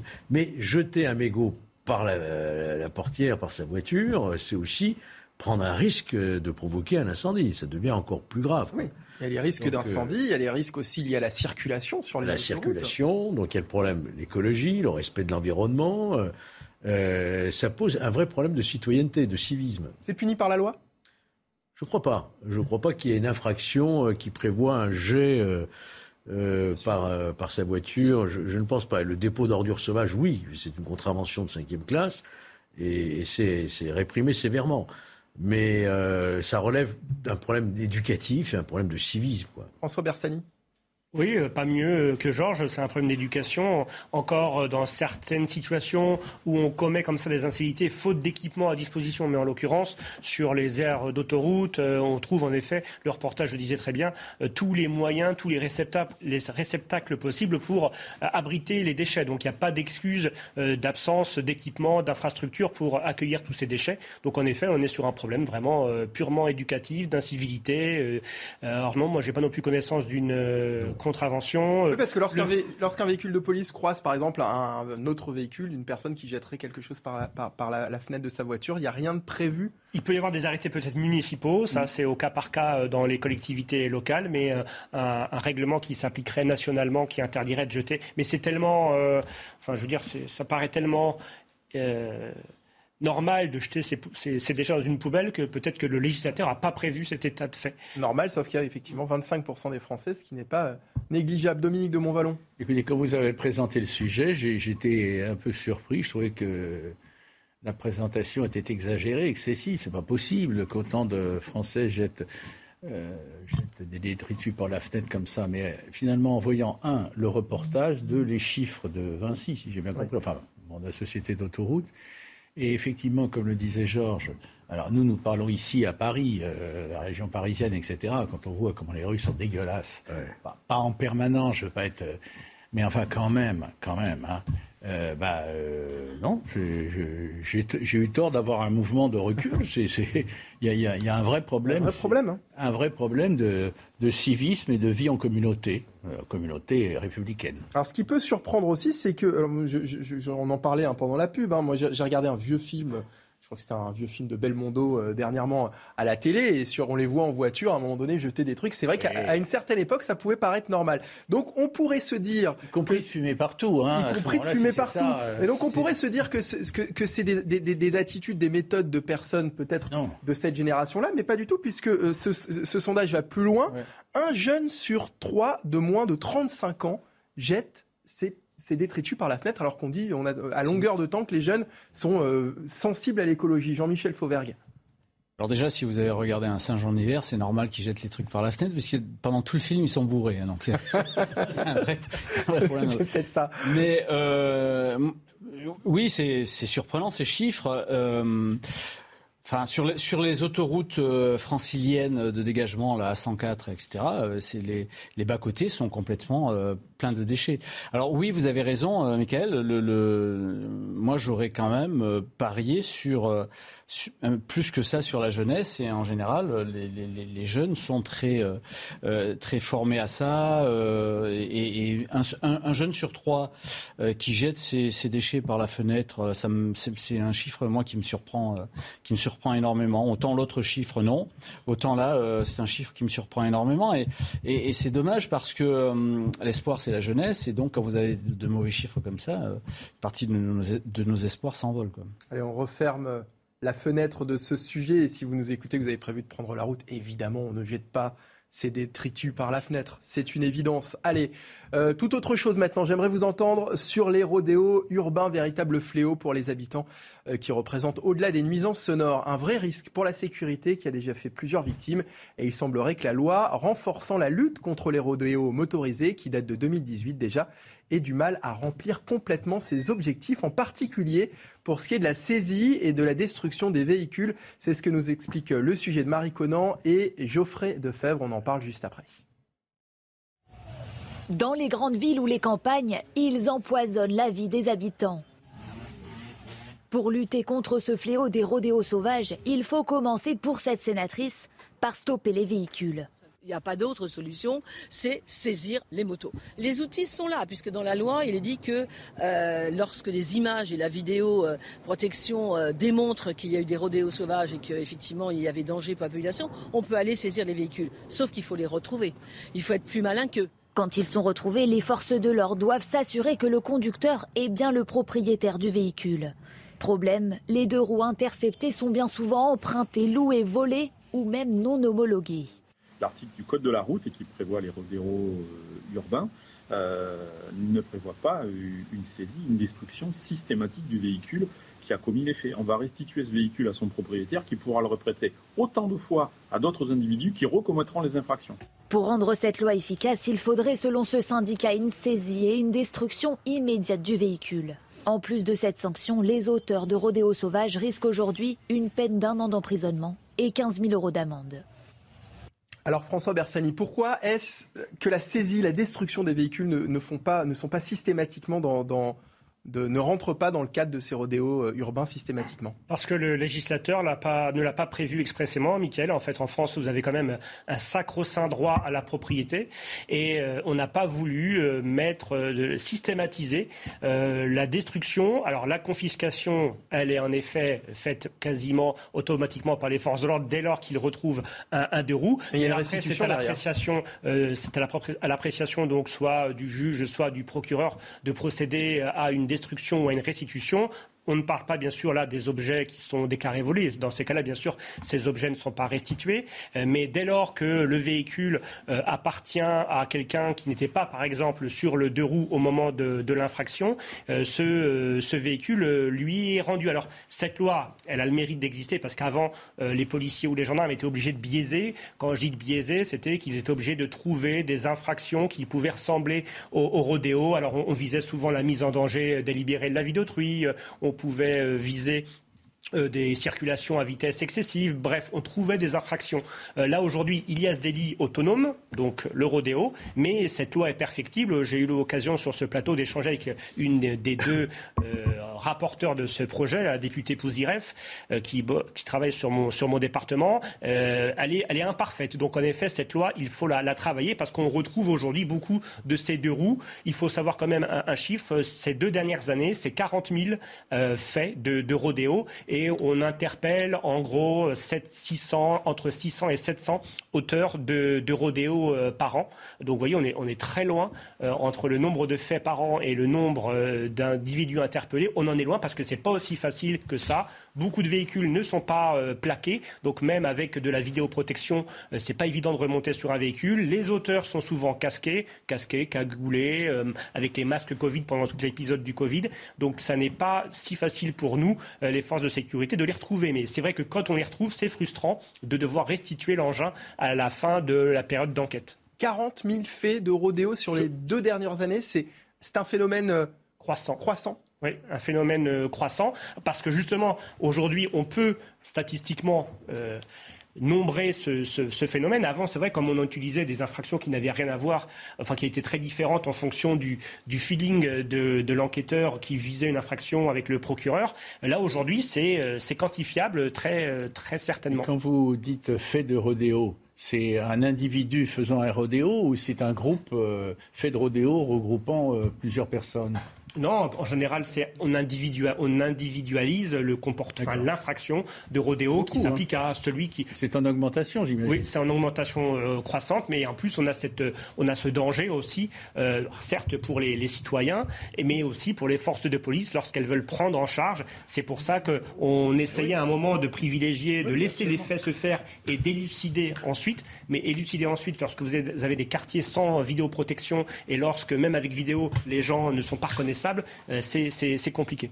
Est-ce qu'il n'y a pas derrière tout ça un, signe d'ensauvagement de la société, clairement, Jean-Michel Fauvergue? Ah ben ça fait partie effectivement euh, du non-respect de l'autorité, de l'ensauvagement, de la liberté totale, de l'individualisation, euh, du fait qu'on ne respecte plus de règles, etc. Mais sur, sur, ces, faits, sur ces faits précis, euh, on, a, on a une vraie problématique. La vraie problématique, c'est l'interpellation, comme on l'a vu à, comme on l'a vu à Lyon. Les, les, les, fonctionnaires de police et les fonctionnaires, les, militaires de la gendarmerie nationale euh, ont une vraie euh, problématique de, de, d'essayer d'interpeller sans mettre en danger à la fois la, vie des passants et la vie, l'intégrité physique des passants, mais aussi la vie et l'intégrité physique de celui qui est sur la moto. Et leur propre vie. Et leur propre vie, bien évidemment, euh, comme on le voit sur, euh, sur Lyon où un policier euh, a été blessé. Il y a d'autres pays qui s'embarrassent pas de ça. Les, au Royaume-Uni, euh, vous avez euh, la, possibilité pour certains véhicules de, police de, pousser le, véhicule au pare-choc et d'interpeller après. C'est quelque chose de très dangereux euh, qui, qui, évidemment ne se fait pas en France et, qui est peut-être pas souhaitable. Ça, ça, et si ça se faisait en France, clairement, le collègue, le policier qui qui, serait responsable de ça aurait des, des, ah oui, des poursuites. À l'heure actuelle, oui. Alors, une, petite précision sur ce que disait Jean-Michel Fauvergue au Royaume-Uni. Donc ça se fait, mais c'est après une formation. Il y a une formation très spécifique pour ces agents qui vont procéder à ces percussions. On parle bien sûr de percussions à, une vitesse la plus faible possible. Les véhicules sont équipés euh, de garde-boue, mm. enfin de, de pare-buffles, mm. euh, pour justement euh, minimiser les risques. Mais ça se fait forcément avec une formation. Aujourd'hui, les policiers, s'ils s'adonnent à, cette technique d'interpellation. Ils sont dans une insécurité juridique. Enfin, c'est plus que l'insécurité juridique, c'est-à-dire qu'on viendra chercher leur responsabilité, même en cas de, de blessure euh, légère euh, de l'auteur qui chevauche le, deux roues. Donc aujourd'hui, on, essaie de faire plutôt des techniques de tenaille, c'est-à-dire de rapprocher des forces, d'essayer de ceinturer euh, l'auteur du, du, rodéo en, coinçant les axes de sortie. Mm. Et puis, il faut quand même le dire, les interpellations se font souvent suite à des chutes seules de ces conducteurs parce que tout le monde n'est pas un pilote de motocross ou de trial et donc beaucoup chutent d'eux-mêmes. Jean-Michel Fauvert. Alors donc la, problématique, c'est effectivement l'interpellation, comme on, on l'a décrit, euh, avec euh, les techniques aujourd'hui qu'on a euh, au niveau de notre pays. Et puis la deuxième, la deuxième chose, évidemment, c'est le fait de ne de, pas recommencer la confiscation des biens et, la, et les pénalités. vous avez eu vous avez eu la loi de 2018 là-dessus, tout le monde en parle de cette loi, mais elle a été complétée récemment et en particulier, elle a été complétée par la, la, loi sur la responsabilité pénale qui, qui, qui, qui était en, en 2021. Et le refus d'obtempérer a été augmenté aujourd'hui. C'est le refus d'obtempérer euh, suite à ça. C'est deux ans et 15 000 euros d'amende. D'ailleurs, 15 000 euros d'amende par rapport à deux ans de prison, euh, moi, c'est un petit, euh, un petit dada que j'ai. Je, je, trouve que les, les, les pénalités financières ne sont pas en France à la hauteur de ce qu'elles devraient être. ça, c'est la, la, première chose. Mais de 7 ans jusqu'à 100 000 euros d'amende si on a mis en danger la vie d'une autre personne. Et concernant la saisine et la destruction euh, euh, des, des, des, motos, des engins, le, le propriétaire de, son, de cet engin-là ne, ne, peut récupérer sa moto que s'il fait preuve de sa bonne foi. Euh, et c'est le juge, mais et c'est le juge qui lui, le juge ou le. Hmm. Mais on parle beaucoup de saisie finalement et de destruction de. Alors il y a destruction des engins, mais, mais est-ce que finalement les, les, engins en question ne sont pas souvent des engins volés? C'est c'est peut-être aussi le problème finalement, François Bersani. Vous avez certes une proportion d'engins volés, vous avez après des objets, des engins qui ne sont pas homologués, donc euh, qui ne sont pas volés, mais le propriétaire n'a pas fait les déclarations ou les inscriptions dans les on peut, les détruire, on peut quand même les détruire. Eh bien non, parce que actuellement, euh, ce que le juge, enfin ce que le, enfin ce que les services de, justice demandent, c'est que ces euh, individus qui se mettent en, conforme, conforme à la réglementation, et dès lors qu'ils produisent l'homologation, dès lors qu'ils mettent des plaques sur le, véhicule, si c'est un véhicule qui doit être muni de plaques d'immatriculation, mmh. le véhicule leur est rendu parce qu'encore une fois, il y a ce sacro-saint droit à, la propriété, et donc euh, c'est pour ça que notre organisation demande que tout véhicule ayant servi à un rodéo soit détruit de façon automatique sans que le juge puisse apprécier la nécessité ou pas de le détruire. Parce que quelqu'un qui cède son véhicule, qui le, qui le prête, qui le, même pour un, moment temporaire, hmm. il doit avoir une responsabilité euh, une forte. Et le fait de restituer ces véhicules, ce ne sont, ce sont pas des bons signaux pour nous. Il faut être beaucoup plus sévère, quitte à a en effet altéré le droit à la propriété. Jean-Michel Fauberg nous parlait il y a un instant des, outils qui sont mis à la disposition de la police euh, pour euh, lutter contre ces rodéos. Il y a le maire du deuxième arrondissement de, de Paris, Pierre Oliver, qui lui propose de, de, Lyon, pardon, du deuxième arrondissement de Lyon, qui lui propose de, mettre en place des drones. On va l'écouter un instant, s'il vous plaît.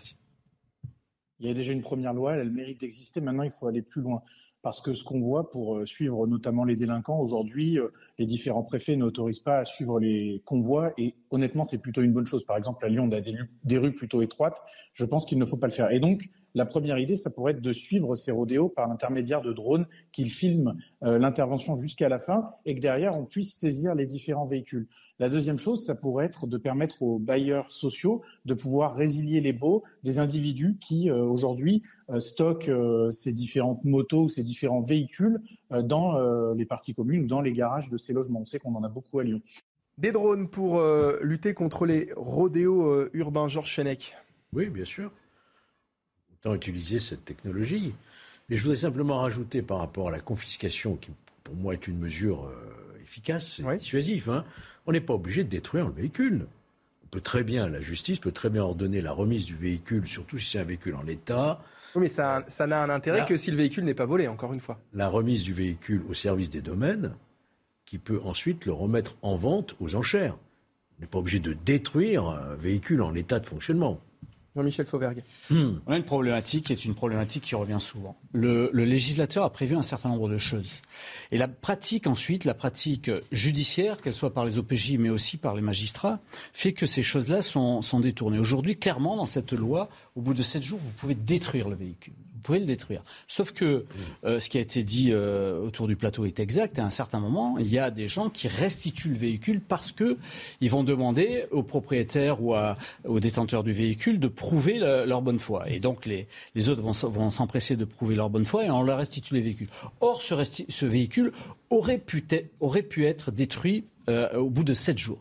Ça, c'est une, une, réalité des choses. Deuxième réalité, on parle des drones. Euh, très bien, elle est, elle est, très bonne cette idée.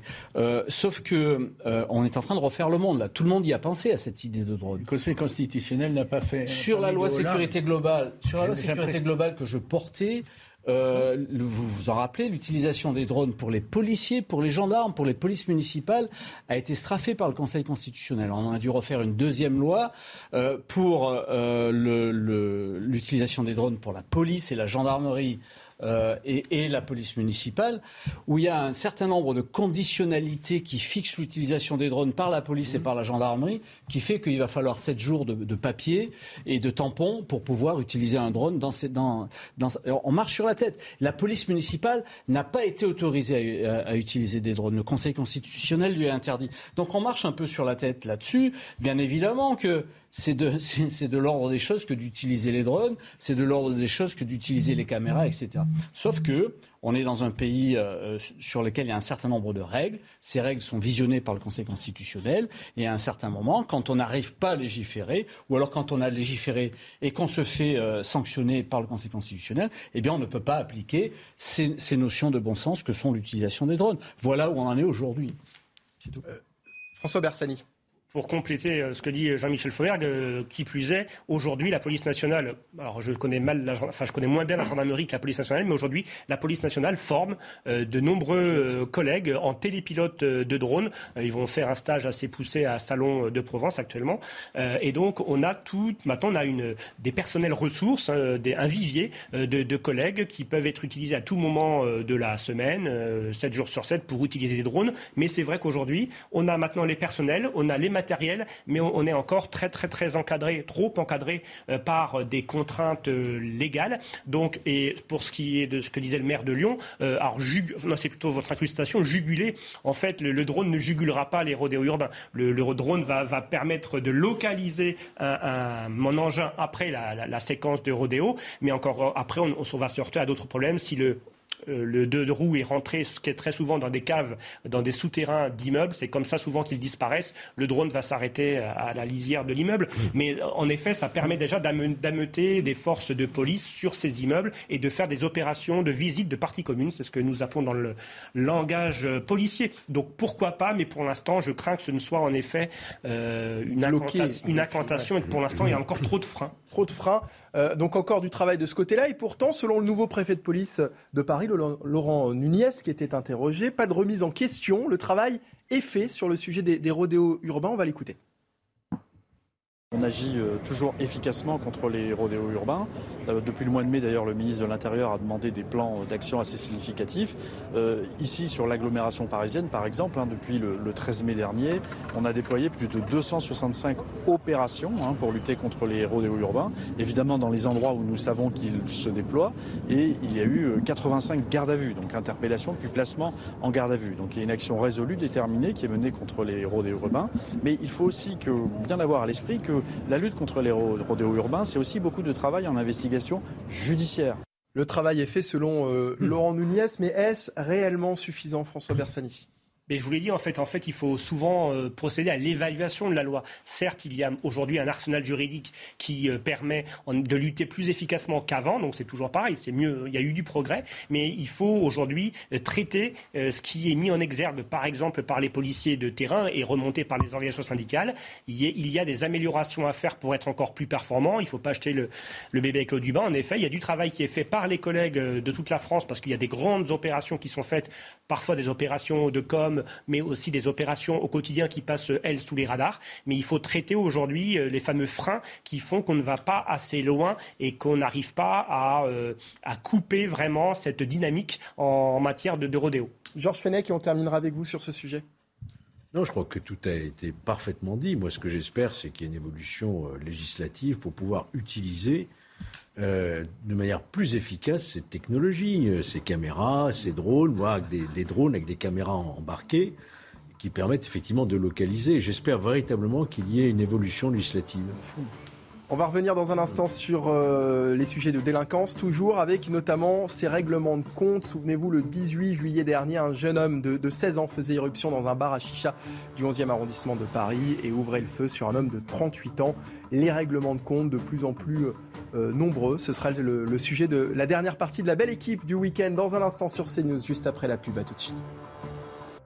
De retour sur le plateau de la belle équipe euh, du week-end. Dernière partie de notre émission, toujours en compagnie de Georges Fenech, Jean-Michel Fauvergue, Dominique de Montvalon et François Bersani. Nous allons revenir euh, dans un instant sur ces euh, règlements de compte qui se multiplient dans notre pays, souvent sous couvert de, de, trafic de drogue. On y reviendra juste après le point sur l'actualité. Il est 16h30. Le rappel des titres est signé Clémence Barbier.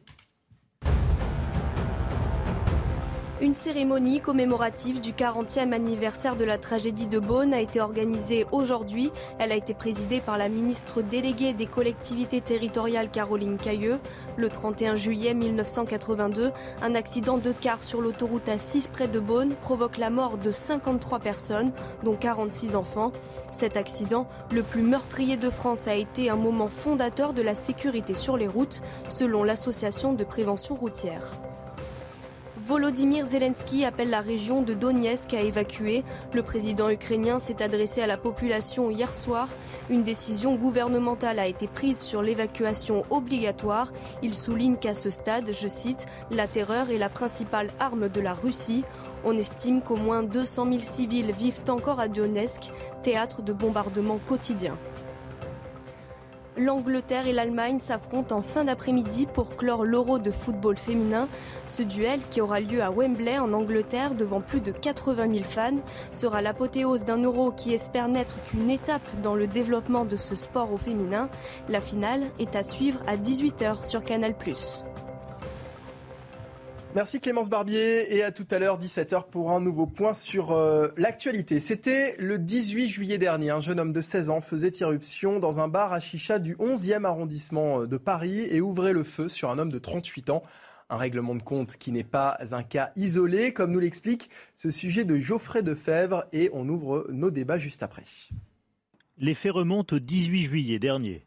Cagoule sur la tête et Kalachnikov en main, un jeune de 16 ans et son comparse font irruption dans un café parisien de la rue Popincourt dans le 11e arrondissement de Paris. Leur cible, un homme de 38 ans connu pour trafic de stupéfiants. Il n'a pas survécu.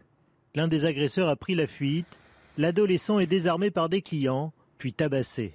Il a été mis en examen et écroué pour assassinat en bande organisée. Né à Mayotte en 2006, le garçon est déjà connu des services de police niçois. Durant l'été 2021, il a été arrêté pour une bagarre au couteau sur une plage des Alpes-Maritimes. Un délit pour lequel il devrait être jugé en 2023. Le règlement de compte de la rue Popincourt n'est pas un cas isolé. il est de plus en plus fréquent de voir des contrats exécutés loin du milieu d'origine. On constate que c'est quand même toujours lié euh, au grand banditisme, à la criminalité organisée, autour de, de plusieurs paramètres qui sont souvent les mêmes. Euh, très souvent liés au trafic de stupéfiants, euh, toujours liés, alors ça n'est pas que ça non plus, liés à des problèmes d'argent, de vengeance ou de lutte de territoire. Depuis 2017, la police enregistre chaque année près de 70 règlements de compte et une centaine de victimes. Alors, des, des, règlements de compte de plus en plus fréquents, est-ce qu'on n'assiste pas ici euh, à, à, une nouvelle forme de, de banditisme finalement, Georges Fenech? Toujours connu euh, ces règlements de compte hein, dans ce qu'on appelle le milieu en fait. Hein. C'est-à-dire ceux qui se partagent un business, une criminalité souterraine, le trafic de stupéfiants, mais ça peut être d'autres d'autres crimes. Hein. On peut parler de prostitution, on peut parler. Mais euh, ce qui est, je crois, frappant aujourd'hui, c'est l'âge de ouais. ceux qui commettent euh, ces actes de grand banditisme. On devient grand, un grand bandit à 16 ans, dans la pure tradition euh, du milieu qu'on a connu à Marseille, à Grenoble, à Lyon, à Paris. Alors vous dites qu'on a toujours Il y a une forme ça de banalisation un peu de ces méthodes, de ces méthodes, de ces qui violences. étaient utilisées de manière plus exceptionnelle il y a quelques années par le milieu euh, qui protégeait un trafic ou un territoire. Là, on a le sentiment, vu le nombre enregistré chaque année de règlements de compte, l'utilisation de Kalachnikov, d'armes lourdes, d'armes longues, qu'il y a une forme de, de banalisation et, et, de rajeunissement de ceux qui utilisent ces méthodes. Vous dites que vous, qui est frappant. vous avez toujours connu ça. Oui. On, on, a connu ça effectivement il y a, il y a quelques années sur le, le, le grand banditisme d'une certaine époque. À un moment donné, ça s'était calmé finalement. Là, on a, oui, je ne sais pas si on peut dire que ça s'était calmé à un moment donné. Hein. Euh, il faudrait revoir les chiffres, notamment à. Marseille, en Corse, il y en a eu aussi beaucoup. Euh, je ne crois, je crois pas qu'on puisse dire qu'il y a des périodes de, où il y a plus de règlements de compte.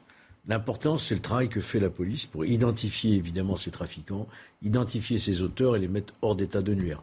Mais malheureusement, le règlement de compte, c'est une vieille habitude de, de milieu, notamment dans le trafic de stupéfiants. François Bersani. Je vais faire un peu de relativisme, Michael. En fait, on en parle beaucoup parce que c'est spectaculaire quand ça se produit. Euh, sur les années de 2016 à 2021, vous avez eu 4980 homicides en France. Sur ce volume de 4900 homicides, vous n'avez que 10% qui sont dus à des règlements de compte, ce qu'on appelle des meurtres crapuleux. Il faut savoir que la, plus, grosse, part, euh, pratiquement 30%, 29%, ce sont des meurtres intrafamiliaux donc des féminicides ou pas que, hein, des, meurtres de parents, par enfants, etc. Donc ça reste quand même euh, une, proportion très faible, hein, 10% de l'ensemble des, des, homicides, mais on en parle, on en parle beaucoup parce que c'est plus, c'est plus spectaculaire. Euh, sur et puis en plus les bassins, les bassins géographiques sur lesquels euh, ces faits se produisent sont euh, principalement, là je cite les études toutes récentes qui ont été diffusées par le ministère de l'Intérieur, là, euh, le service de statistique du ministère de l'Intérieur, c'est principalement dans des milieux ultra-urbains. Euh, donc, comme le disait Georges, principalement l'Île-de-France, euh, la région Provence-Alpes-Côte d'Azur.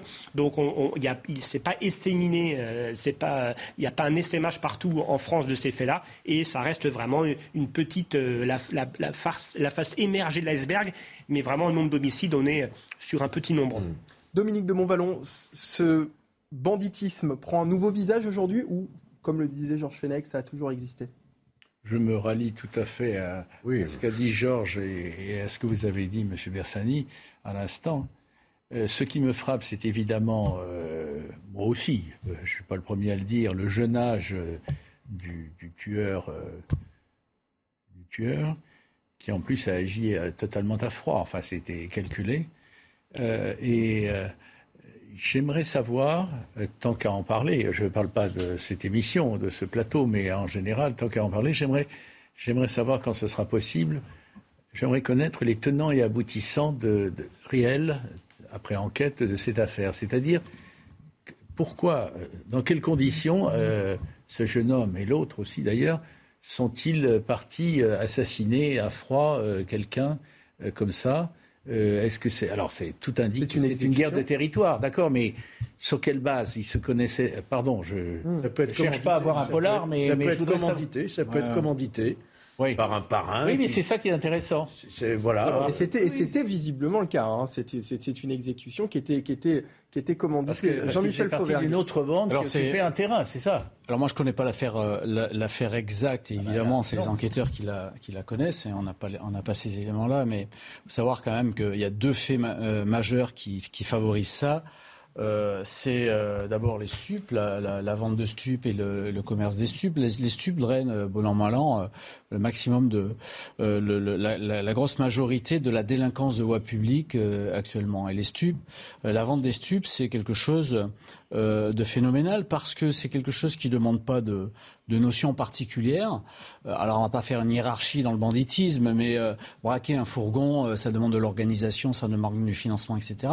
Reprendre un réseau de stupes sur la voie publique, ça demande rien de bien particulier et, ça rapporte beaucoup d'argent. Donc il y a, beaucoup d'argent qui est drainé là-dessus. La deuxième chose, c'est l'hyperviolence.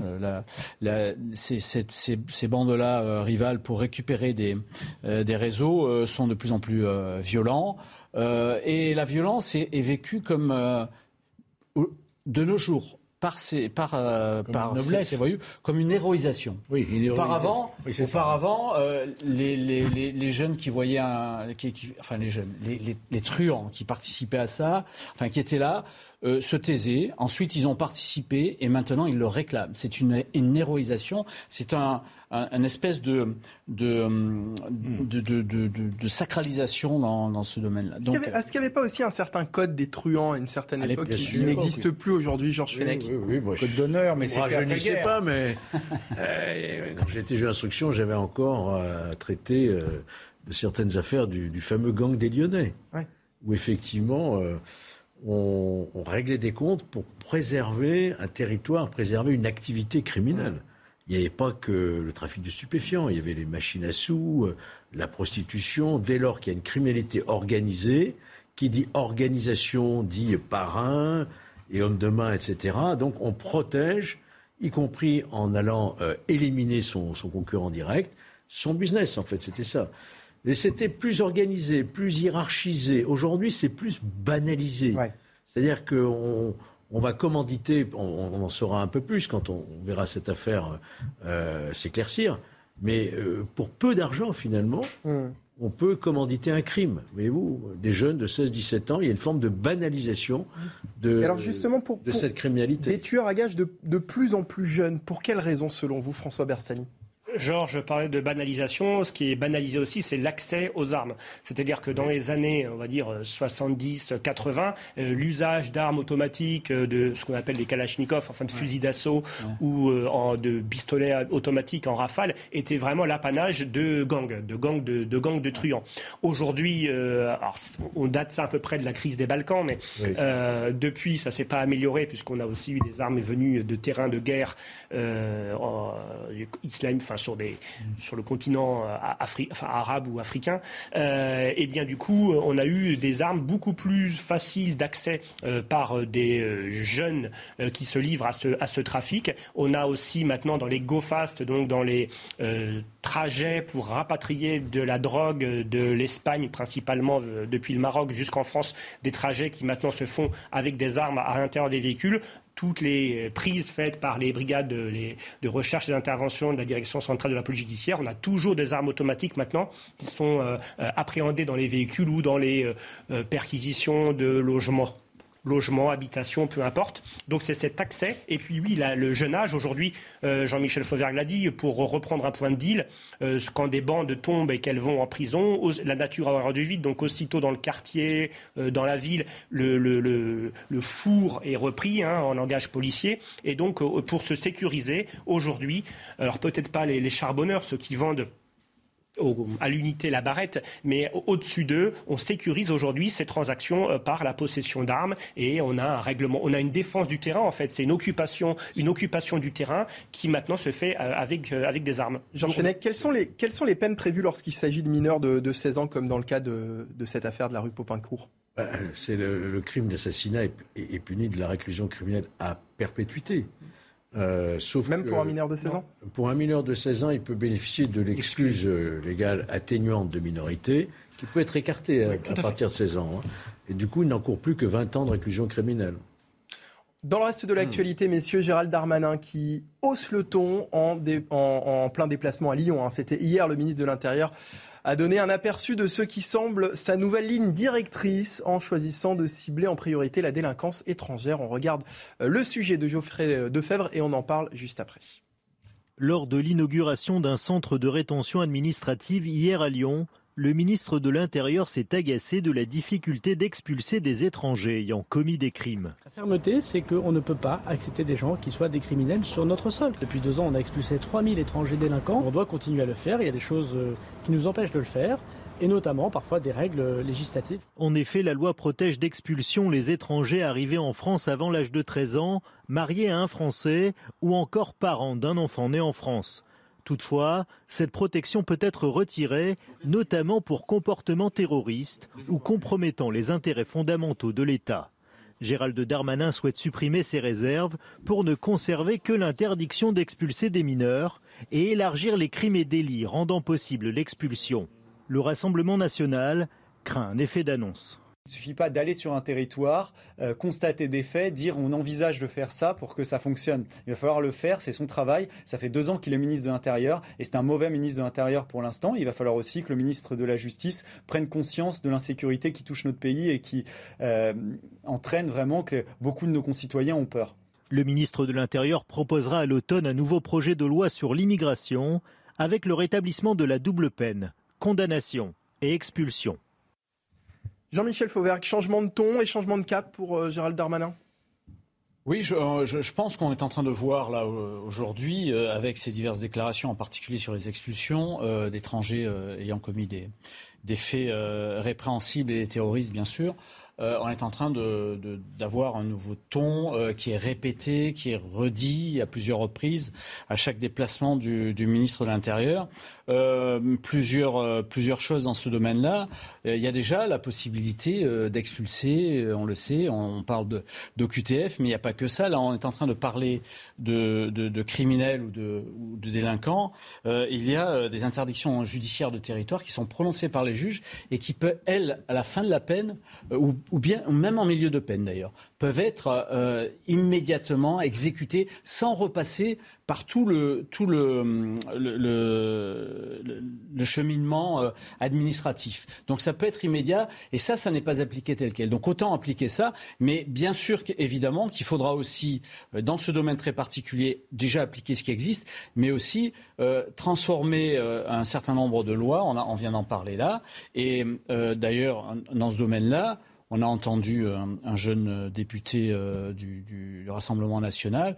Eh bien, euh, ça viendra à l'Assemblée nationale. On verra quelle, sera la position de ce jeune député, la position des, mmh. autres, des autres députés. Ils ont les cartes en main pour durcir, euh, compte tenu de la, de la nouvelle organisation de l'Assemblée nationale, ils ont les cartes en main pour durcir cette, euh, cette, cette ces manières d'expulser. Et je, je, pense que Gérald Darmanin est bien conscient de cette nouvelle donne politique et va, va travailler dessus, bien évidemment. Gérald Darmanin qui souhaite également rétablir la, double peine qui avait été euh, abolie euh, sous le, quinquennat de, Nicolas Sarkozy. Bonne ou, mauvaise idée selon vous, Georges Fenech? Oui, écoutez, en 2003, effectivement, on a euh, protégé certaines catégories d'étrangers condamnés qui ne pouvaient plus être expulsés. Ceux qui étaient là à 13 ans, ceux qui étaient en France depuis 20 ans, ceux qui étaient mariés à un conjoint français ou parents d'un mineur français, par exemple. On ne peut plus les expulser. Donc là, euh, ce que j'entends, moi, du, ministre de l'Intérieur, c'est de revenir sur cette législation et faire en sorte qu'on peut expulser tous les étrangers, quelle que soit leur situation familiale, quelle que soit la, durée de leur présence sur notre territoire, on peut les expulser dès lors qu'ils ont commis des infractions graves, nous dit-on. Alors j'attends de voir ce que c'est qu'une infraction grave. À partir de quand on doit qualifier une infraction de grave? Ça, ça sera au législateur de le dire. Mais je pense qu'il est effectivement temps de revenir sur ces protections que personne ne comprend. D'ailleurs, quand vous voyez tous les sondages, tous les Français, enfin 70% au moins des Français considèrent qu'il faut effectivement expulser les délinquants, mmh. qui ont, les étrangers qui ont commis des actes de délinquance. Mais le sujet est beaucoup plus compliqué que cela et mériterait beaucoup plus de temps. Je pense notamment qu'on a un système vis-à-vis de la législation des étrangers qui est extrêmement complexe puisqu'il fait intervenir à la fois le juge judiciaire et le juge administratif avec des recours à n'en plus finir qui fait que c'est très difficile d'expulser. Quand vous regardez en Grande-Bretagne, il y a un guichet unique, c'est le Home Office qui s'en occupe, c'est-à-dire le ministère de l'Intérieur. Le judiciaire n'intervient pas. Et euh, pour prendre l'exemple uniquement des étrangers en situation irrégulière qui sont expulsés, Mmh. ne peuvent faire un recours qu'une fois expulsés. Voyez-vous Donc il y a beaucoup plus d'efficacité en Grande-Bretagne que nous en avons en France. Donc il y a vraiment beaucoup, beaucoup à faire dans ce sujet. Est-ce que ce durcissement de ton du, du ministre de l'Intérieur, notamment sur ce sujet des, des OQTF, n'est pas aussi une façon d'occuper le terrain du, du Rassemblement national, selon vous, euh, Jean-Michel Fauvergue?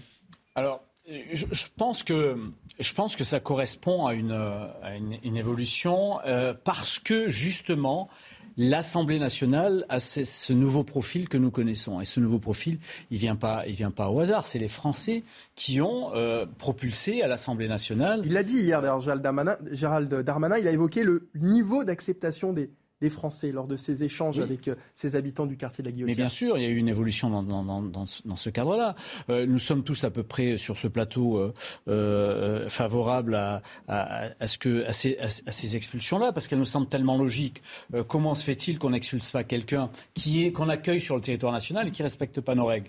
Mais ça, on l'aurait dit il y, a, il, y a, il y a trois ans de ça, on se, on se fait lyncher en, en place publique. Donc il y a une évolution des mentalités dans ce domaine-là qui sont, qui sont particulièrement logiques et une évolution de cette Assemblée nationale qui fait que effectivement Gérard Darma- Darmanin, qui est un fin euh, euh, politicien, vous, n'en doutez pas, se positionne dans ce domaine-là. Ce qu'on peut, euh, on peut s'étonner sur le fait qu'il a qu'il soit un peu euh, isolé. Alors, je ne parle pas du président de la République, parce que si Darmanin parle dans ce sens-là, je n'imagine pas que le président de la République ne, ne, ne, soit pas ni au courant, ni, ni ne, ne cautionne ça. Mais je parle euh, euh, éventuellement euh, du, garde des Sceaux, puisque le garde des Sceaux sera lui, est lui aussi mêlé à ce type d'affaires. Est-ce qu'il n'y a pas un travail également à faire aussi, euh, peut-être avec le ministre des Affaires étrangères? On sait que c'est, et on en parlait hier, que ces expulsions se, font euh, trop souvent au bon vouloir du pays d'origine. François Bersani.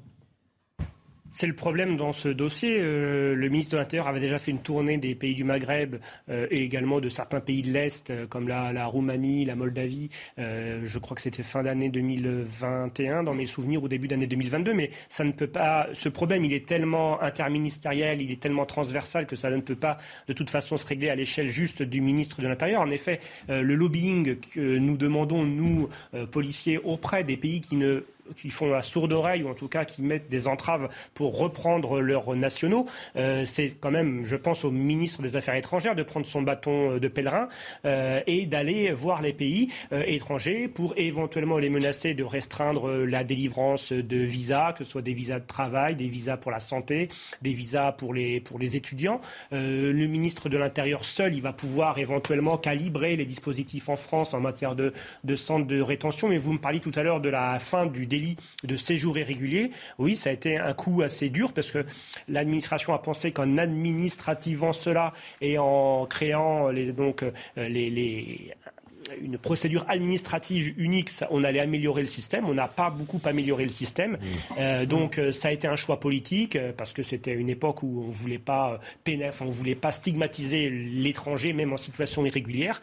Euh, je pense qu'il y a un changement sur mode paradigme à, à- à faire parce qu'aujourd'hui, on laissait 122 000 au QTF en 2021 avec seulement euh, euh, 14 000 qui ont été exécutés. C'est pas une- c'est un peu une preuve aussi de l'impuissance publique. Un dernier mot, Dominique de Montvalon. On est en train d'assister à un changement euh, d'état d'esprit et probablement, euh, c'est à vérifier, à un changement de, de- de législation et de décision concrète. Euh, il est clair que l'affaire ne dépendra pas que de Gérard Darmanin, qui est celui qui porte aujourd'hui euh, cette évolution.